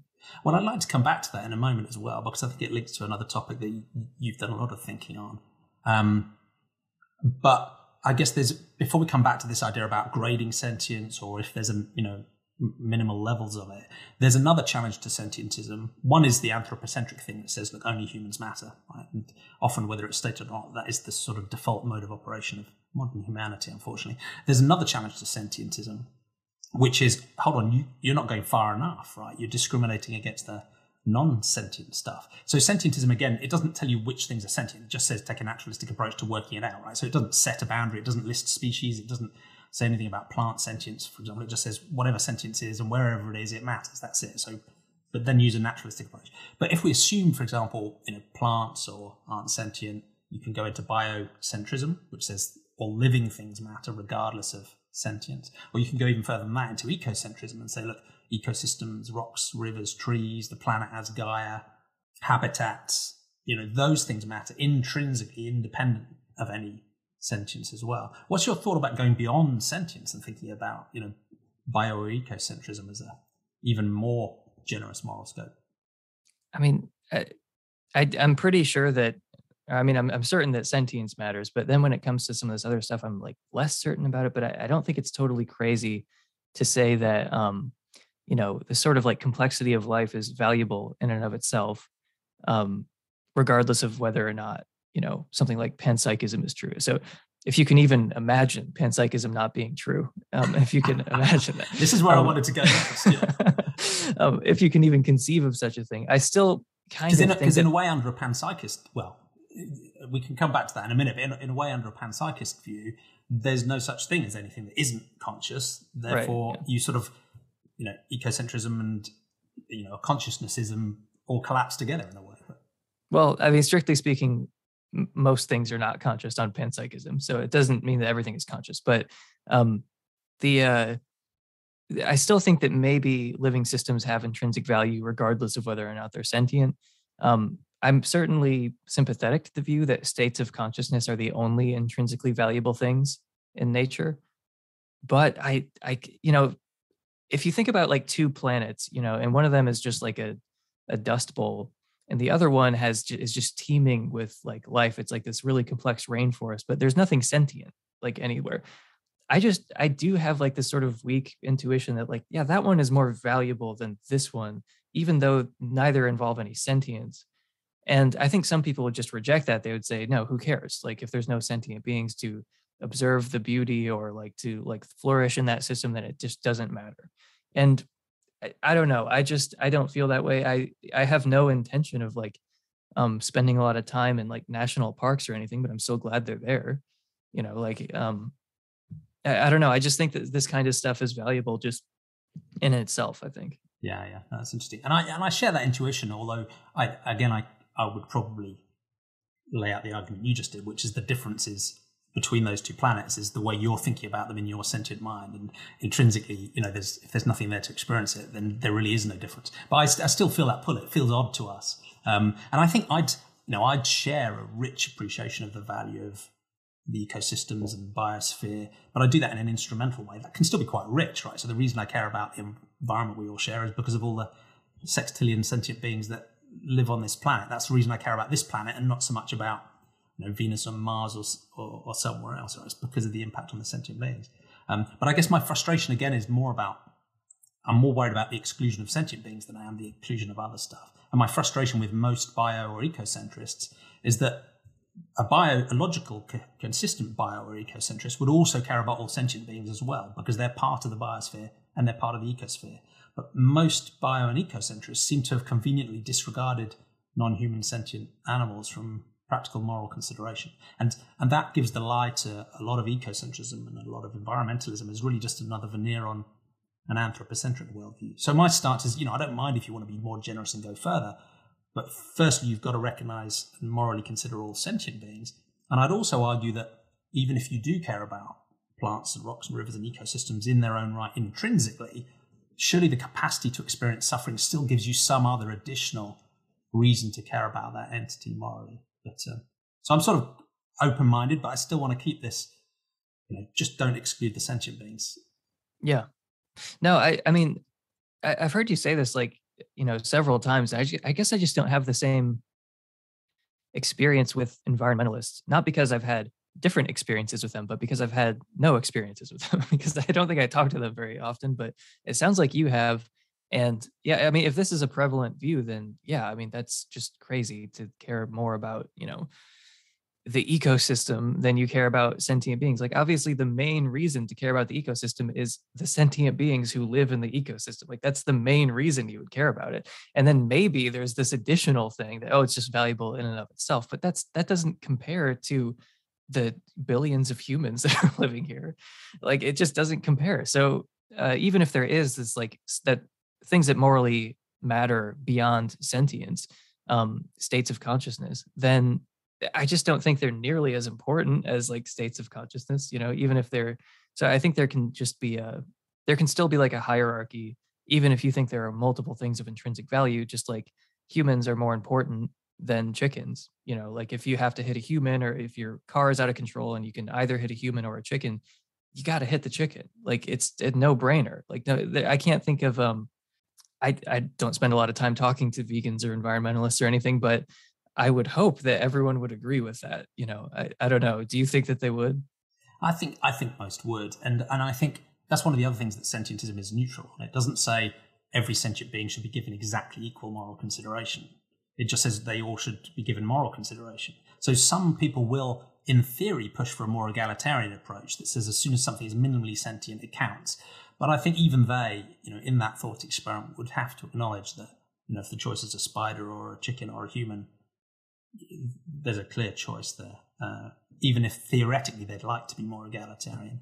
Um, I think others um, will look at uh, sentience as a really diverse uh, whether it's a class of information processing or something else, they'll see the diversity of it and recognize that, you know, it may therefore make sense to recognize different degrees of sentience, maybe in some sort of really complex multi-dimensional way, and therefore you could grade moral consideration in different ways as well. Um, as you were hinting at earlier on, you know, with the super simplest sentient beings, it might have some absolutely minimal level of sentience, but does it have the same? Should we give it the same moral weight? So a lot of that stuff, sentientism is again conveniently neutral on and sort of leaves it open for debate.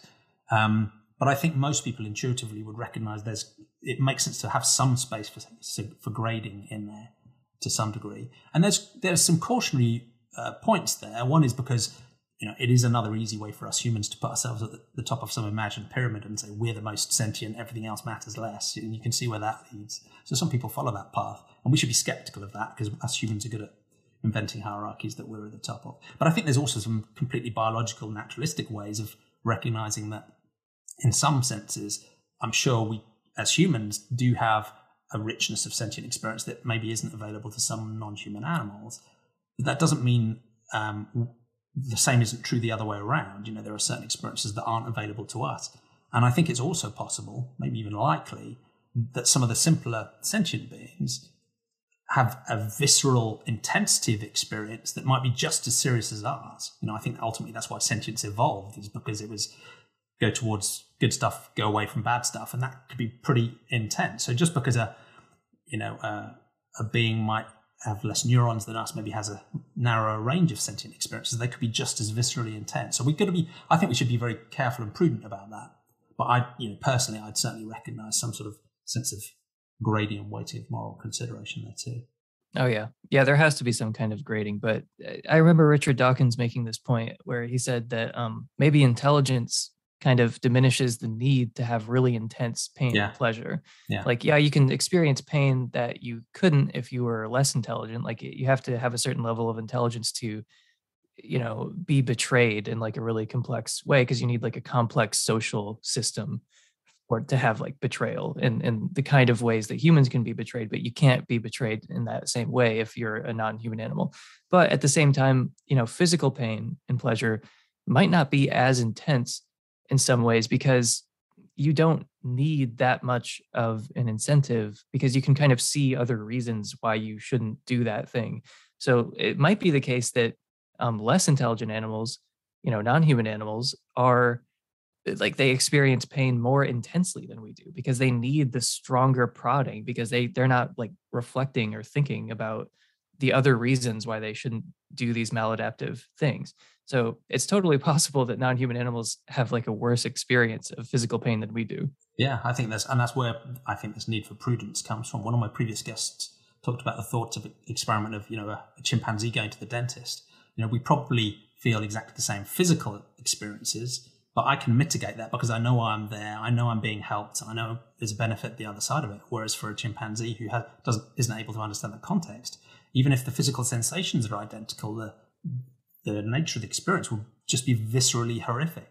Right. Um, so I think that's another example. We, you know, maybe we can, in some senses, evolutionary don't need such an intense experience because we have rationality or other things going on. But we've also got ways we can mitigate our own suffering psychologically or through other means that just aren't available to non-human animals. So yeah, I think yeah, like if you just if you leave the gym after a really good workout and you're kind of sore, like that feels good in a way but if you just woke up one day and you felt like that for no reason you'd be like i need to go to the doctor.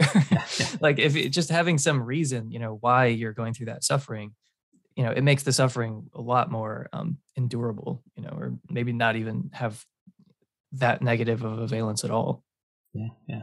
We've talked about this idea of going beyond sentience or not and we've talked about this idea of grading sentience. Um, one of the topics i'm really interested in discussing with you that sentientism is itself is neutral on is okay what actually is sentience? So there are sentientists who um, have a panpsychist view. There are sentientists who have a um, uh, illusionist view. There are sentientists who have a sort of functional naturalist sort of materialist view. There's all sorts of philosophies of mind about what sentience and also consciousness is. Um, but i was interested to explore that with you partly to tease out whether it has an implication for our ethical scope. So some people will say, okay, if we have a sentientist scope, and if they think of sentience and consciousness as essentially equivalent, And then you have a much more expansive view of the prevalence of consciousness in the universe.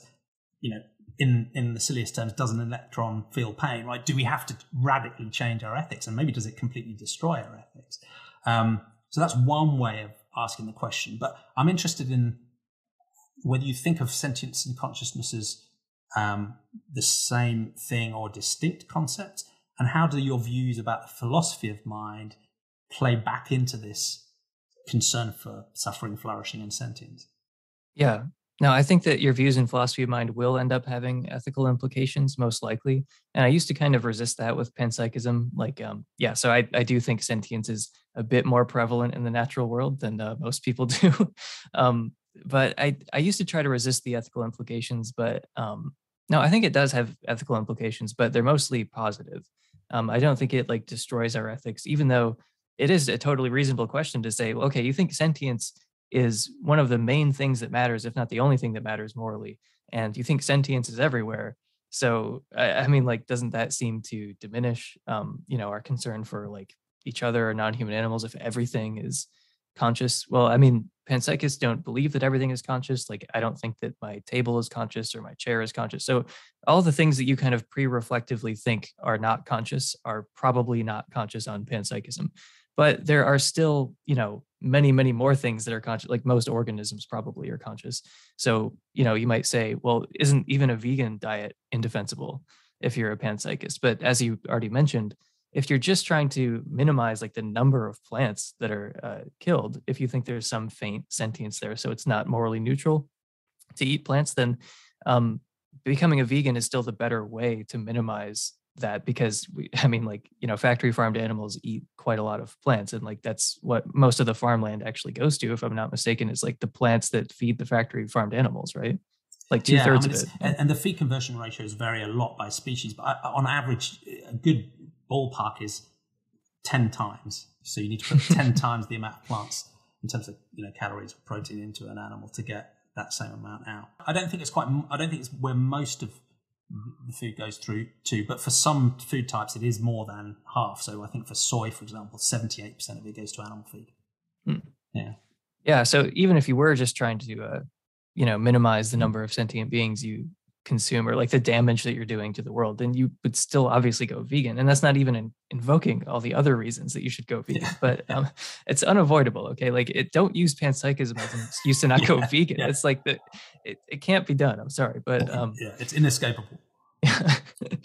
um, but yeah, so with panpsychism, I think it might have some other um, ethical implications as well, where you know, so some people are neo-Cartesians. Obviously, neo-Cartesianism is crazy, regardless of your views of philosophy of mind. Just the idea that non-human animals don't have any experiences, and like you can just do whatever you want to them because they're just mechanisms. Um, yeah, I mean that's obviously incorrect and also very morally perverse. Like so, uh, but panpsychism does basically ensure that you can't possibly hold that view. Um, you know, so I do still hear sometimes a weak form of neo-Cartesianism, like something that's pretty common um, is the idea that fish can't feel pain. Like, I don't know where this idea comes from, but like yeah. they have nervous systems. Yeah. They, they, have eyes. Like, what do you think is going on with their eyes? Yeah. they're they're seeing things, you know, with their yeah. eyes. They have experiences, you know. So like the idea that they can't feel pain. I mean, it's just completely crazy. So, you know, I've seen people scale fish alive because they're like, well, fish can't feel pain.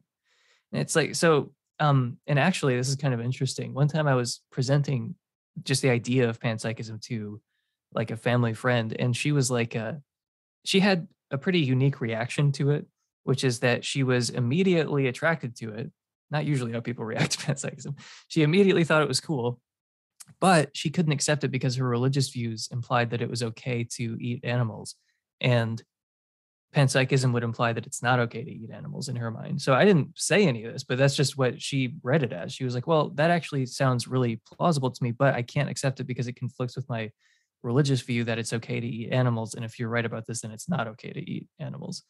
So that was a, a pretty strange reaction um, to panpsychism. But um, yeah, it does kind of like put a final bullet in the head of neo Cartesianism which is something that absolutely uh, needs to die and does still exist in, in some forms. Yeah. So there are a couple of other ethical implications, I would say, like envir- environmentalist implications. So if you do happen to think that states of consciousness are the only intrinsically valuable things in nature, which is a plausible view, then saying that you know something like the earth has a state of consciousness you know or saying that something like um, a river or a tree or whatever you know now these things have intrinsic value and not just instrumental value whereas before in like the kind of post cartesian world that we've been living in it says that you know these things are just mechanisms and whatever value they might have it's all instrumental value.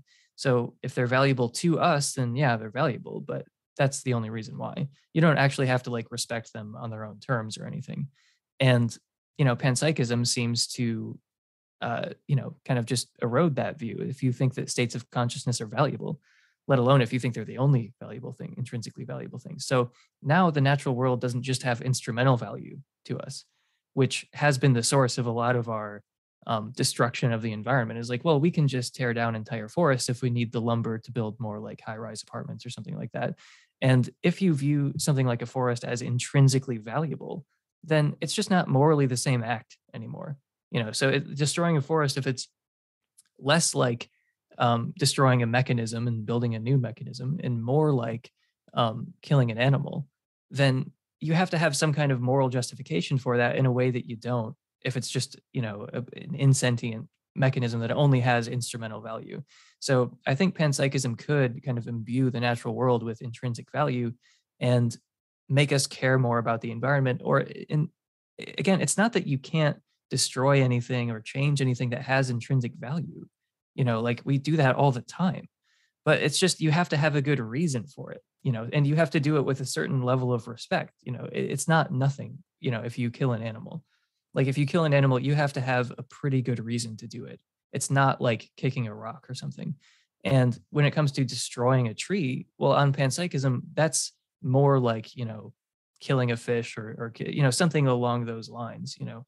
So I think it does give people a different attitude towards natural things and towards the environment where it's more all of their actions are more morally salient i guess and there has to be more of a justification and i think it might bring about more of a feeling of like respect for uh, the natural world, which we've been treating like it's an insentient mechanism that only has instrumental value basically for the last few hundred years. And you can kind of see where that's gotten us. Yeah, thank you. And then you, so that helps us think more intrinsically about the value of things that we might otherwise have seen instrumental. And you avoid this sort of super flattening, everything matters, so nothing matters because of this idea of grading and recognizing the fact that, you know, the consciousness that you have in your mind is not morally equivalent to the consciousness in a blade of grass. So you still allows that space to you know, consider consider the moral weight in a, in a different way too.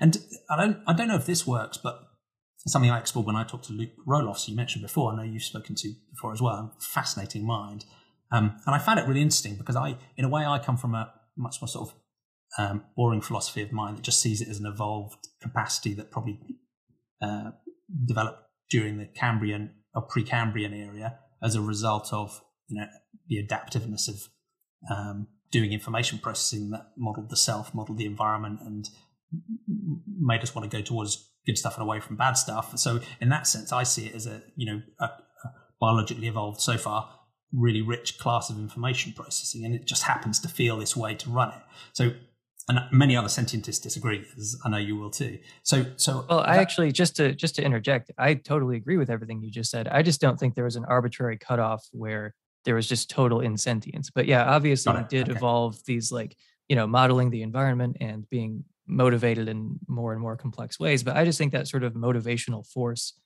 was kind of there at the bottom you know? Got so it, like the way that you and i like go towards certain things and are averted from like negative stimuli like i think it's the same kind of thing just even on like a very small like cellular or atomic level. So the same kind of thing that motivates you and me is the same kind of thing that motivates small particles but there can be dramatic changes in complexity in that and also like you said like you know modeling the environment navigating a more complex like social reality. So I actually don't disagree with what you said. I just don't think there was like a cutoff where that stopped. Exactly. Yeah, you think that essential kernel of awareness was actually predated that process, that mm-hmm. evolutionary mm-hmm. process, and is much more prevalent. And it, and that was one of the things that was interesting in my conversation with Luke because he's he has a panpsychist view, and I'm sure you have different varieties of how you play that through. But we've both ended up in a very similar position ethically. Both vegan, both have a sort of what you might call a sentiocentric stance. And what I was exploring with him was whether there's value in almost disconnecting the idea of sentience and consciousness. So that you could say, but there's one way in which I like the idea of sentience because it seems to me the, mor- the morally salient component of consciousness. So a lot of people, when they're talking about consciousness, load loads of extra stuff into it. They talk about, you know, advanced views of the self, the concept of self identity, the ability to plan for the future, a certain level of sapience and cognition, and blah, blah, blah. And I want to strip all that out and say that's all very interesting. But that's not what's morally salient. The morally salient thing is just the capacity to have an experience, particularly a valenced experience. So, in that sense, I'm suggesting that sentience is a subset of this big, messy thing that people call consciousness, which they often define in ways that privilege us because that's what us humans love to do. But there's a different way of disconnecting the two, where you could actually say, if you have a panpsychist view, where you think that kernel of essential awareness is much more prevalent and predates the evolutionary process that led to animals, could that consciousness, you know, maybe a micro consciousness, actually be insentient? So there's a sense of where a particle or an electron or whatever it might be might be aware in some sense, but because it doesn't have, you know, any of the perceptual apparatus we do, and it doesn't have the information processing capacity we seem to have that seems to drive the valenced experience, maybe there's a sort of micro conscious something there as part of its essence, but it doesn't actually give it the capacity to suffer or to flourish. And and I quite like that idea. I don't know if it works philosophically, but I quite like that idea partly because I just can't get my head around what it would be like to be an electron because it, it seems to be such a simple thing. I don't understand physically how any process could even operate. And you, know, you take it to the next level of a photon where time doesn't even pass for it. I just you know, so I can I, I can I can say, okay, if you want to define consciousness as something that's fundamentally essential and is part of that, I can sort of accord that, but I still can't imagine it really suffering or flourishing in a morally salient way. So that, that's another way I wonder if we can almost disconnect consciousness and sentience, so that maybe macro consciousnesses are sentient, but micro consciousnesses aren't. I don't know if that works.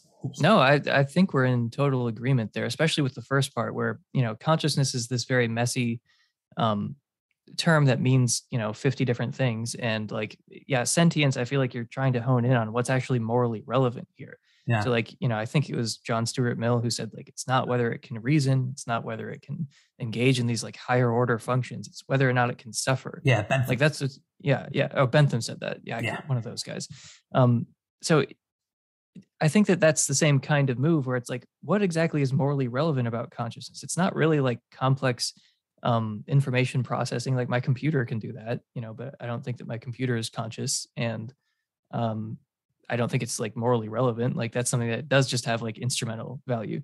Um, so yeah, if you're just trying to identify like what's the morally salient aspect of consciousness, then yeah, sentience is like a good way of of getting there you know like it sentience sounds to me sort of like subjective experience you know like the thing that makes the hard problem hard you know whatever people are trying to get at with that term you know we're not talking about all the complex functions of human consciousness we're not talking about all these higher order thoughts you know we're talking about um, something that's pretty simple stripped down and just give something a positive or negative valence, like whatever that is, that's the morally relevant part. So, yeah, if you want to call that sentience, then I'm totally with you. I, I tend to use sentience as kind of synonymous with subjective experience.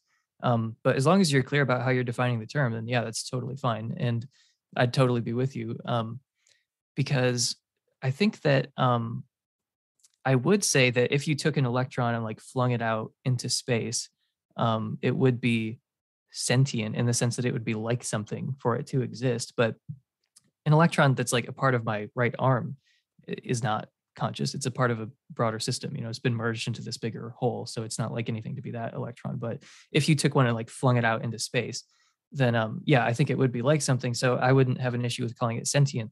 But if you did stipulate that like, no, by sentience, I mean like morally relevant forms of sentience, then I'd be like, oh yeah, well it's insentient then. Yeah, I don't care about it. Yeah. but like, and, and, there's a danger. I'm just sort of using circular definitions to get back to where I want to get to. But but I, I, it feels like it sort of works to me because in a sense, mm-hmm. As we said earlier on, I guess in, there is this sense that morality, if it's anything, is about a concern for others and their perspective. And for that to bite, the other has to care about their own perspective mm-hmm. in that sense. So I can imagine an electron being minimally conscious, but in such a way that there's zero valence there. It doesn't, you know, there's some sense of awareness, but it, it doesn't really care about itself. Do you know what I mean? Whereas oh, it doesn't. Whereas, it doesn't have self consciousness. It wouldn't no, have any no. of this higher order stuff. It would just be this brute what it's likeness that maybe there's some feeling of like kind of wanting to go towards these things with positive charge or something but like it would be so it's so dimly like it's literally yeah, not yeah. Relatable to our to our experience at all but um yeah i i just um yeah electron i mean you mentioned earlier that it's hard to imagine electrons being conscious because there's not much of a process going on there. Yeah. Um i would push back on that a little bit because electrons are not like these little tiny billiard balls or like grains of sand like how we like ordinarily imagine no. them they actually are kind of this like processual kind of fluctuating uh you know they're not really like objects. They're more you know processes. So it's easier to imagine and each process, one is potentially you know, everywhere all the time I, I don't even try to bother with some of the yeah. physics stuff it, it's too weird but um it's but i mean the other thing is panpsychists think that consciousness or you know sentience or subjective experience or what have you just the what it's likeness of of um of like you know our inner lives like that is just kind of brute and fundamental. So you don't need any kind of process for it to be, you don't need like two particles interacting somehow to, to make that happen. It's just the raw material that's being worked with. So there doesn't have to be some kind of process and then it emerges from this process. Like it just is the stuff that's doing the processing. like it is the stuff that's undergoing all those processes. So you don't get it from something more fundamental. You just start with it and then like you know so it, i can see how intuitively though if you're just picturing like a little electron grain of sand that's just not doing anything it's like well how is it like anything to be like i, I feel that same intuition but i'm just saying i i think of things a more as processes instead of like static objects and b um you know sentience is supposed to be you know i should specify like you know morally irrelevant sentience is um yeah. you know kind of the uh basic like it's sort of the it's at the foundation of reality on panpsychism like consciousness is fundamental on panpsychism it doesn't like come out of anything it doesn't like emerge from any process like you get more complex forms of consciousness out of this more basic form of consciousness yeah thank you and i think in a way there's without doing a deep dive into panpsychism that i'm unqualified for there's there's one sort of emotional route i think some people find to panpsychism which is something like you know my own consciousness is the thing I'm most confident exists. I, I don't, it feels like, and I don't understand how it could be purely a matter of the physical process that's gone in my mind. It's, it feels like my intuition and maybe my philosophizing leads me to believe it is distinct from those things in some way. And because I can't understand why it would come about from the physical process that's going on in my mind, um, there's a sort of process of then assuming it must be fundamental because it must have come from somewhere. So I don't find that path. Uh, there's no real pull there because it feels like another example of the sort of Copernican human logic of just assuming that we and things about us and our consciousness must be central or fundamental to everything because we're so amazing. So I don't feel the emotional pull of that. But at the same time, there's a path towards panpsychism that I am much more drawn to because, in a sense, my view is that sentience and also consciousness, but particularly sentience, is just a class of information processing.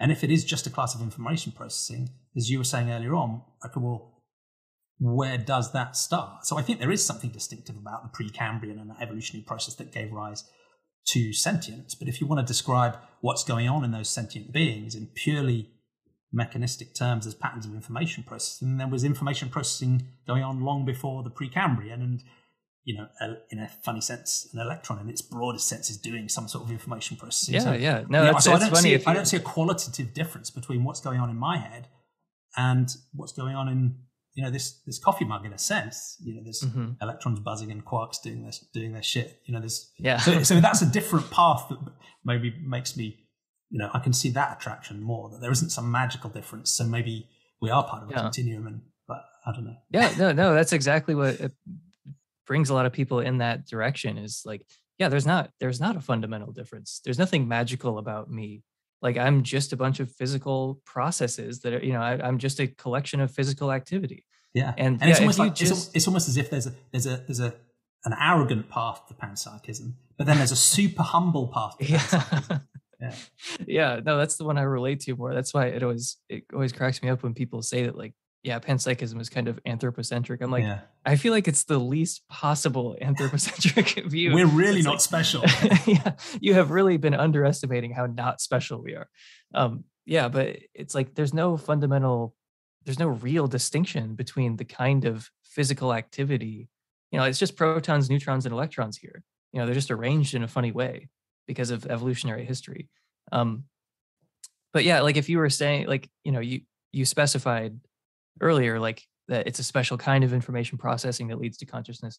And you have to add that because if you didn't, then you would just default be a panpsychist. You say like, oh, if it's just information processing, well, that's happening everywhere. Yeah. like you and, know, physical, and, yeah. And that's partly where my slightly, and you picked me up on this, um, my slightly cheeky analog to PowerPointism mm-hmm. came into play because in a sense I was saying, you know, PowerPoint is just one type of information processing, but that doesn't mean all the information processing is PowerPoint in the same right. way as I see consciousness as a class of information processing, but that doesn't mean all information processing is. So uh, I guess that's where I'd slightly cheekily draw.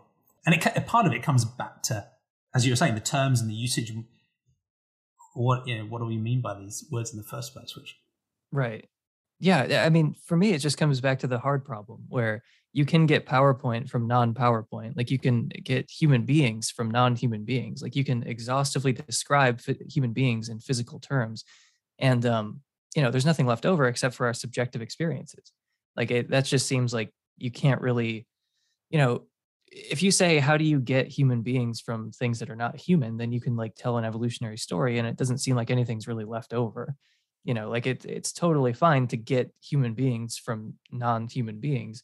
Um, it's totally fine to get life from non-life but when you're talking about getting subjective experiences from a point of view like the ones that i'm directly acquainted with right now you're talking about getting subjective experiences from non subjectivity, that's when it just seems like you're starting with the wrong kind of thing. You know, so it's like you can get PowerPoint from non-PowerPoint. You can get things that are nifty from things that aren't nifty. Yeah. So like your your PowerPoint objection is exactly Dan Dennett's like big yeah. objection to niftyism. Yeah. yeah. Oh, everything is nifty. Um, a better point of his objection there is that panpsychism wouldn't seem to change anything like what does it really change anything to say everything is nifty? He's like well what is it how does it change anything to say everything is conscious? Well i mean obviously we don't say everything is conscious and obviously we've been talking about some of the implications panpsychism might have but still it's worth saying what difference does this difference make? You know like so okay so panpsychism is true so what? Like what follows from that? Well solving the hard problem i think is not nothing but like you know the main thing that that pulls me to panpsychism um because the stuff we're talking about earlier about how there's no fundamental difference between me and the tree outside my window in ter- like physical terms like it's just i'm just the same material that's been arranged differently. Yeah that that um intuitively makes sense to me but the reason i became a panpsychist is more the hard problem like or what josh rasmussen has taken to calling the construction problem of like you start with this physical stuff over here that can be exhaustively described quantitatively nothing is left out. And then you just put that together in the right way and eventually you get subjective experiences from a point of view.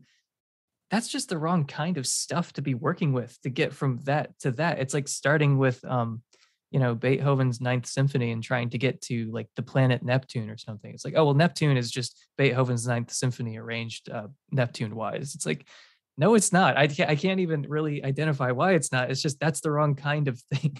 And i think but, that's yeah. that's the absolute heart of it isn't it? Is if if you think through that process of building up to a human what's left over is subjective awareness then you have the hard problem. And i guess my amateur stance is i'm not sure anything's left over.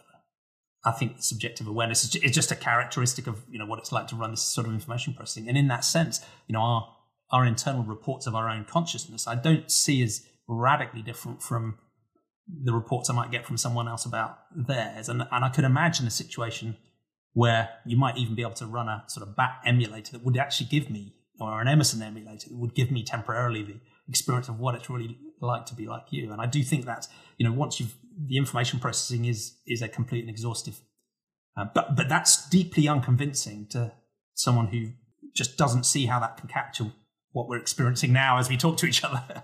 yeah, that's the heart of it, I guess.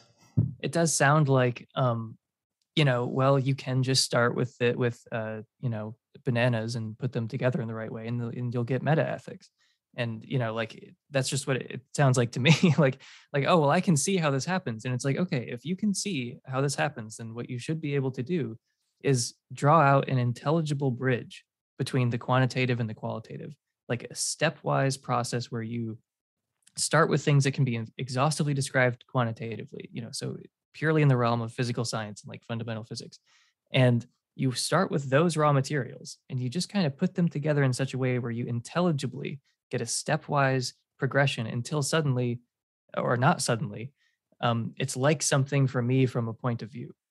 You know, and that just eh, no physicalist has ever done that. Most physicalists don't even try. They just say they don't have to.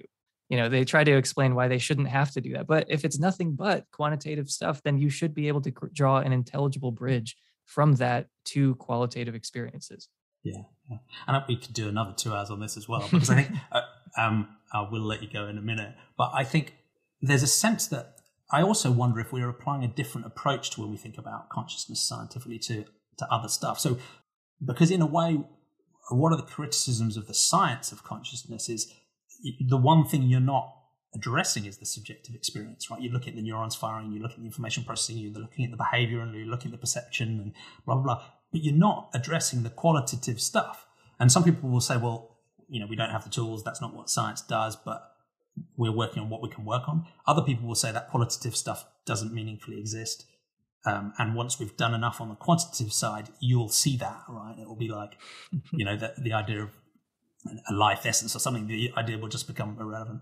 Um, but there are, um, there's another related view, which is, I wonder if we have that problem everywhere with all of our epistemology, because when we're doing classical physics about electrons and quarks, we're not really getting to the essence of what those things are. We're studying studying behavior and the things we can quantify about them. And you know, so in a sense, in the same way as we're studying consciousness, we're not.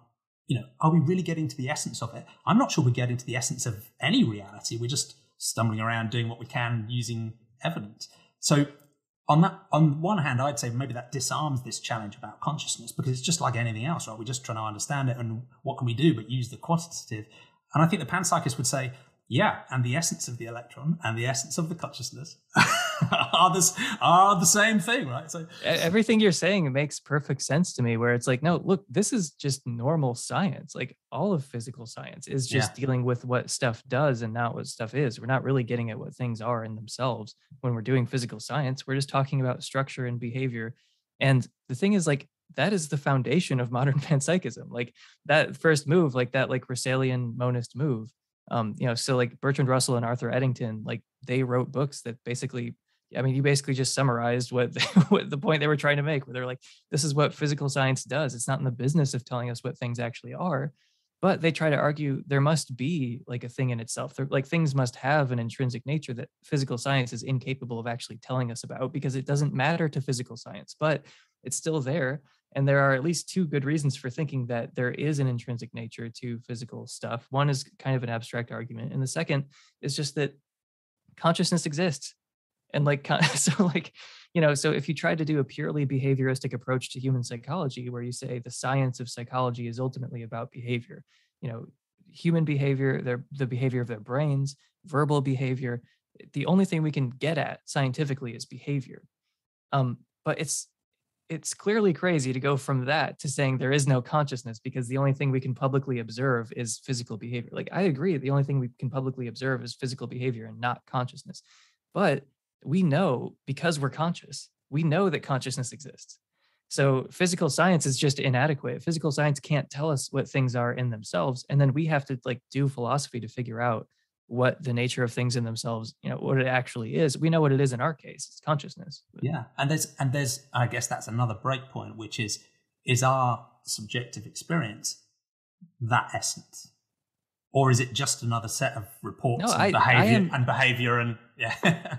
in, I mean, I am in essence a mental being. Like, yeah. I mean, that's why Descartes, you know, he kind of had a point where he was saying, like, I can doubt the existence of my physical being, but I can't doubt the existence of my mind. Yeah. Yeah yeah i, I think therefore like that, that's what you are in essence. You are a mental being in essence. So it makes sense to me to say that like yeah the intrinsic nature of this physical stuff is consciousness. That's what it is in essence. Like that's what it is in itself and then it kind of appears to us as physical we can make these even more abstract physical models that describe its behavior but that's not what the thing actually is. Yeah. And physicalists are like taking this highly abstract thing that physical science gives us and saying oh i can put this together and get consciousness. Like no you can't.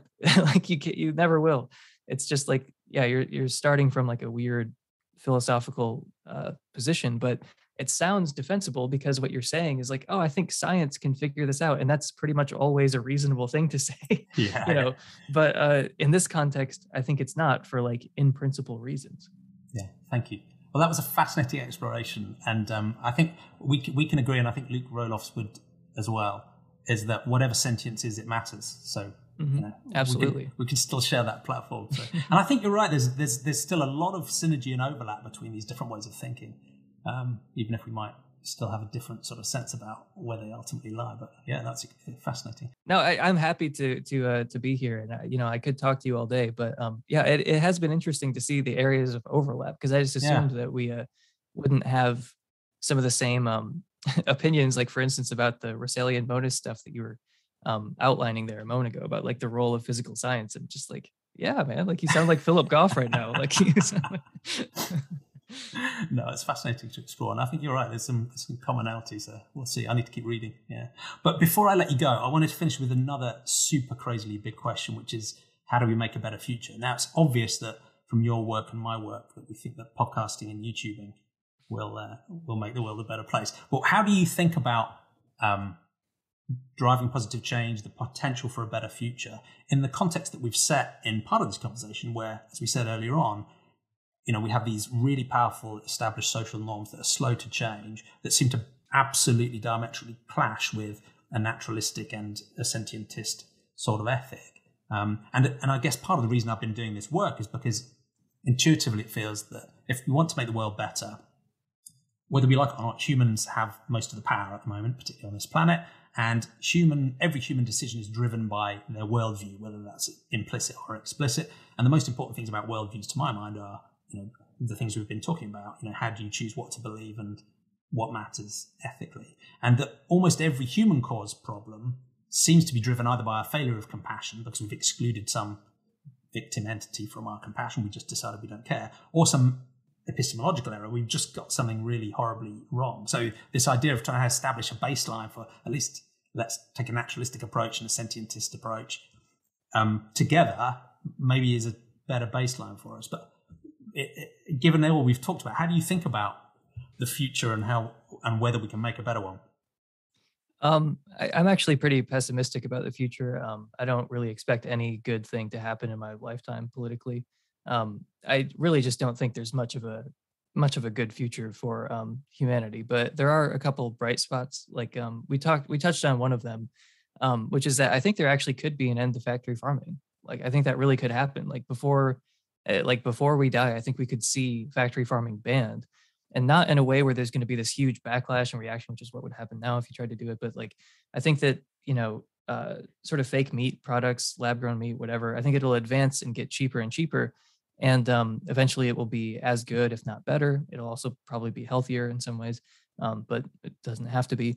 But you could have something that's identical um, in terms of like taste and consistency, and it will be cheaper eventually than the factory farm meat because it's just more efficient. It just seems like a priori, it seems like it would be cheaper eventually because you don't have to raise an entire animal and feed it and um, you know and then just kill it and then take the part that you want. You can just grow the part that you want. Um, so once you figure out how to do that, it seems like it would be cheaper. And then just you know normal like we live in like a semi-capitalist system, so it's like you know the like the market really does determine quite a lot. It's part of why we have better meat products now um, is because of you know kind of market forces that push it in that direction. So it actually does matter if you abstain from like you know fast food and factory farming and all that stuff like it actually does have an impact. Um, your uh, consumption does matter. It's not the most important thing. It's not like the only thing that matters but it does have some kind of impact. Yeah where, where, where most of the money comes from. Yeah. Apart from the so, subsidies yeah. Yeah so um I think that we actually could get rid of factory farming because there will be a, a competing set of products that are better and cheaper, and it will diminish, you know, the need for factory farming, and it'll it'll get to the point where it's not as prevalent as it is now, and it will actually be feasible to ban it. And there will be a small group of psychotics who want to eat animal products anyway, even though there are other alternatives that are like literally indistinguishable um, because they're not good people and because they would rather, uh, they're like, I don't want to eat meat if it doesn't come from a tortured cow. You know, it's like there are some people who are like that, but I think they actually are a minority. Um, so I, I think that, you know, things will actually be, uh, I think there actually is some like hope for, um, you know, banning factory farming eventually, but only once there are alternatives that could replace it. Because the fact is, people are not going to part with their uh, little treats, you know, and all the moral, you know, like artifice around it. It's all just bullshit. Like they just like their little treats. They just clap their hands together and they just want their fast food and stuff. And like, look, I get it. Like it's it's an escape from like a, a miserable job or life or so. It can be a bright spot. It can be like a nice um, indulgence, I guess and it's it's hard to think about like the consequences of you know of like where this stuff actually came from yeah and it has cultural and social resonance as well and identity yeah. resonance for a lot of people yeah oh yeah yeah yeah but um i think it actually is possible to um to get rid of it but not until there are alternatives that are just as good and probably cheaper um because even if they're just as good but they're the same price i think people will just kind of almost absent-mindedly pick the the real stuff. Yeah, so it's got to be cheaper. It's got to be just as good. But I think that's actually possible. You know, yeah, so like we, yeah. yeah. So we could actually uh, see an end to factory farming, which is one of the worst things about our society present day. So uh, one of the worst things about our culture could come to an end. So that's like one of the best things I could mention, I guess. Secondly, I think that um, union activity is a positive sign. Like there's been all this positive um, union uh, development and activity that just was completely dead for like decades and um, that's probably one of the only positive political developments that I've that I've seen like in my adult life, and um, that seems to be going okay. Like I'm kind of cautiously optimistic about that, but um, yeah, I mean, ideally we would have a more democratic economy overall, with workers having more like ownership and control over capital goods and the means of production. But I don't really see that happening, even though I think it would be better. But the, the one bright spot there, I think, is that union activity. So I could see how it could all go very wrong. Like I could see how they could be kind of captured by the same forces that they're um, opposed to. But it might go. It might go well. I don't know. it's, it's not. It's, it's a source of optimism. The power a little bit, at least. Yeah.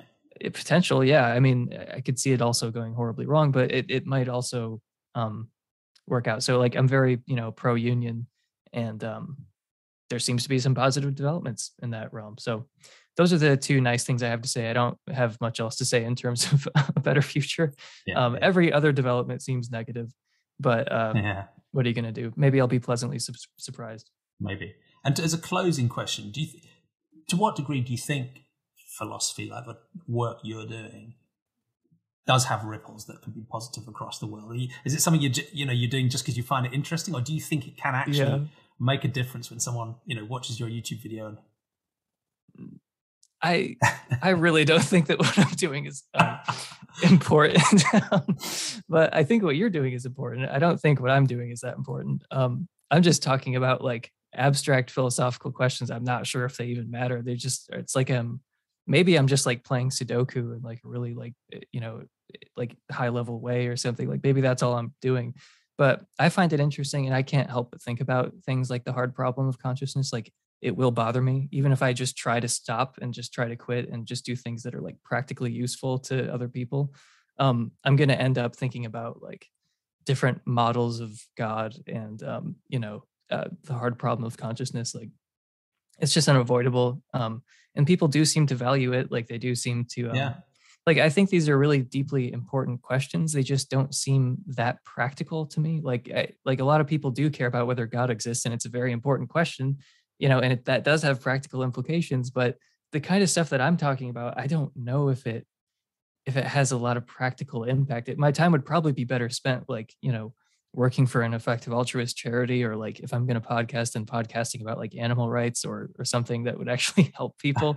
Uh, but well, yeah I, I, I, wouldn't i wouldn't i wouldn't play it down too much because i think that the the work you do is helping people understand naturalistic epistemology and naturalistically grounded ethics um, both things that i think are deeply important but the other thing that i think I've been really impressed by with, with your work is your your intellectual honesty and your willingness to follow your thought to where it needs to go, and and the humility and the and the compassion with which you engage with others who virulently disagree with you. And I've heard many of the theists you talk to say, you know, you're, you're one of the only counter apologetics type people I can actually enjoy a conversation with because they know that you're not trying to beat them over the head with something or even in your debates, you're not necessarily just trying to win. You know, you, you genuinely care and are really interested. And I think just setting that example is enormously powerful. And the final thing you're definitely doing of value is you're talking to your audience in the world instead of your wife. So that's, there's, a, there's, a, yeah. there's, a win, there's a win there for her at least. yeah. Well, thank you for all that. And yeah, I've, if nothing else, I've improved the quality of my wife's daily life. Um, she still can't escape from me totally. She still yeah, gets some because sometimes people are surprised where they'll be like, uh, "Oh, what did your wife think about that?" I'm like, "She doesn't listen to my podcast," and it's just like she doesn't. I'm like, she gets three personal podcasts a day. Like she can't handle much more. yeah, whether she likes it or not, and there's and there's no unsubscribe button. Yeah.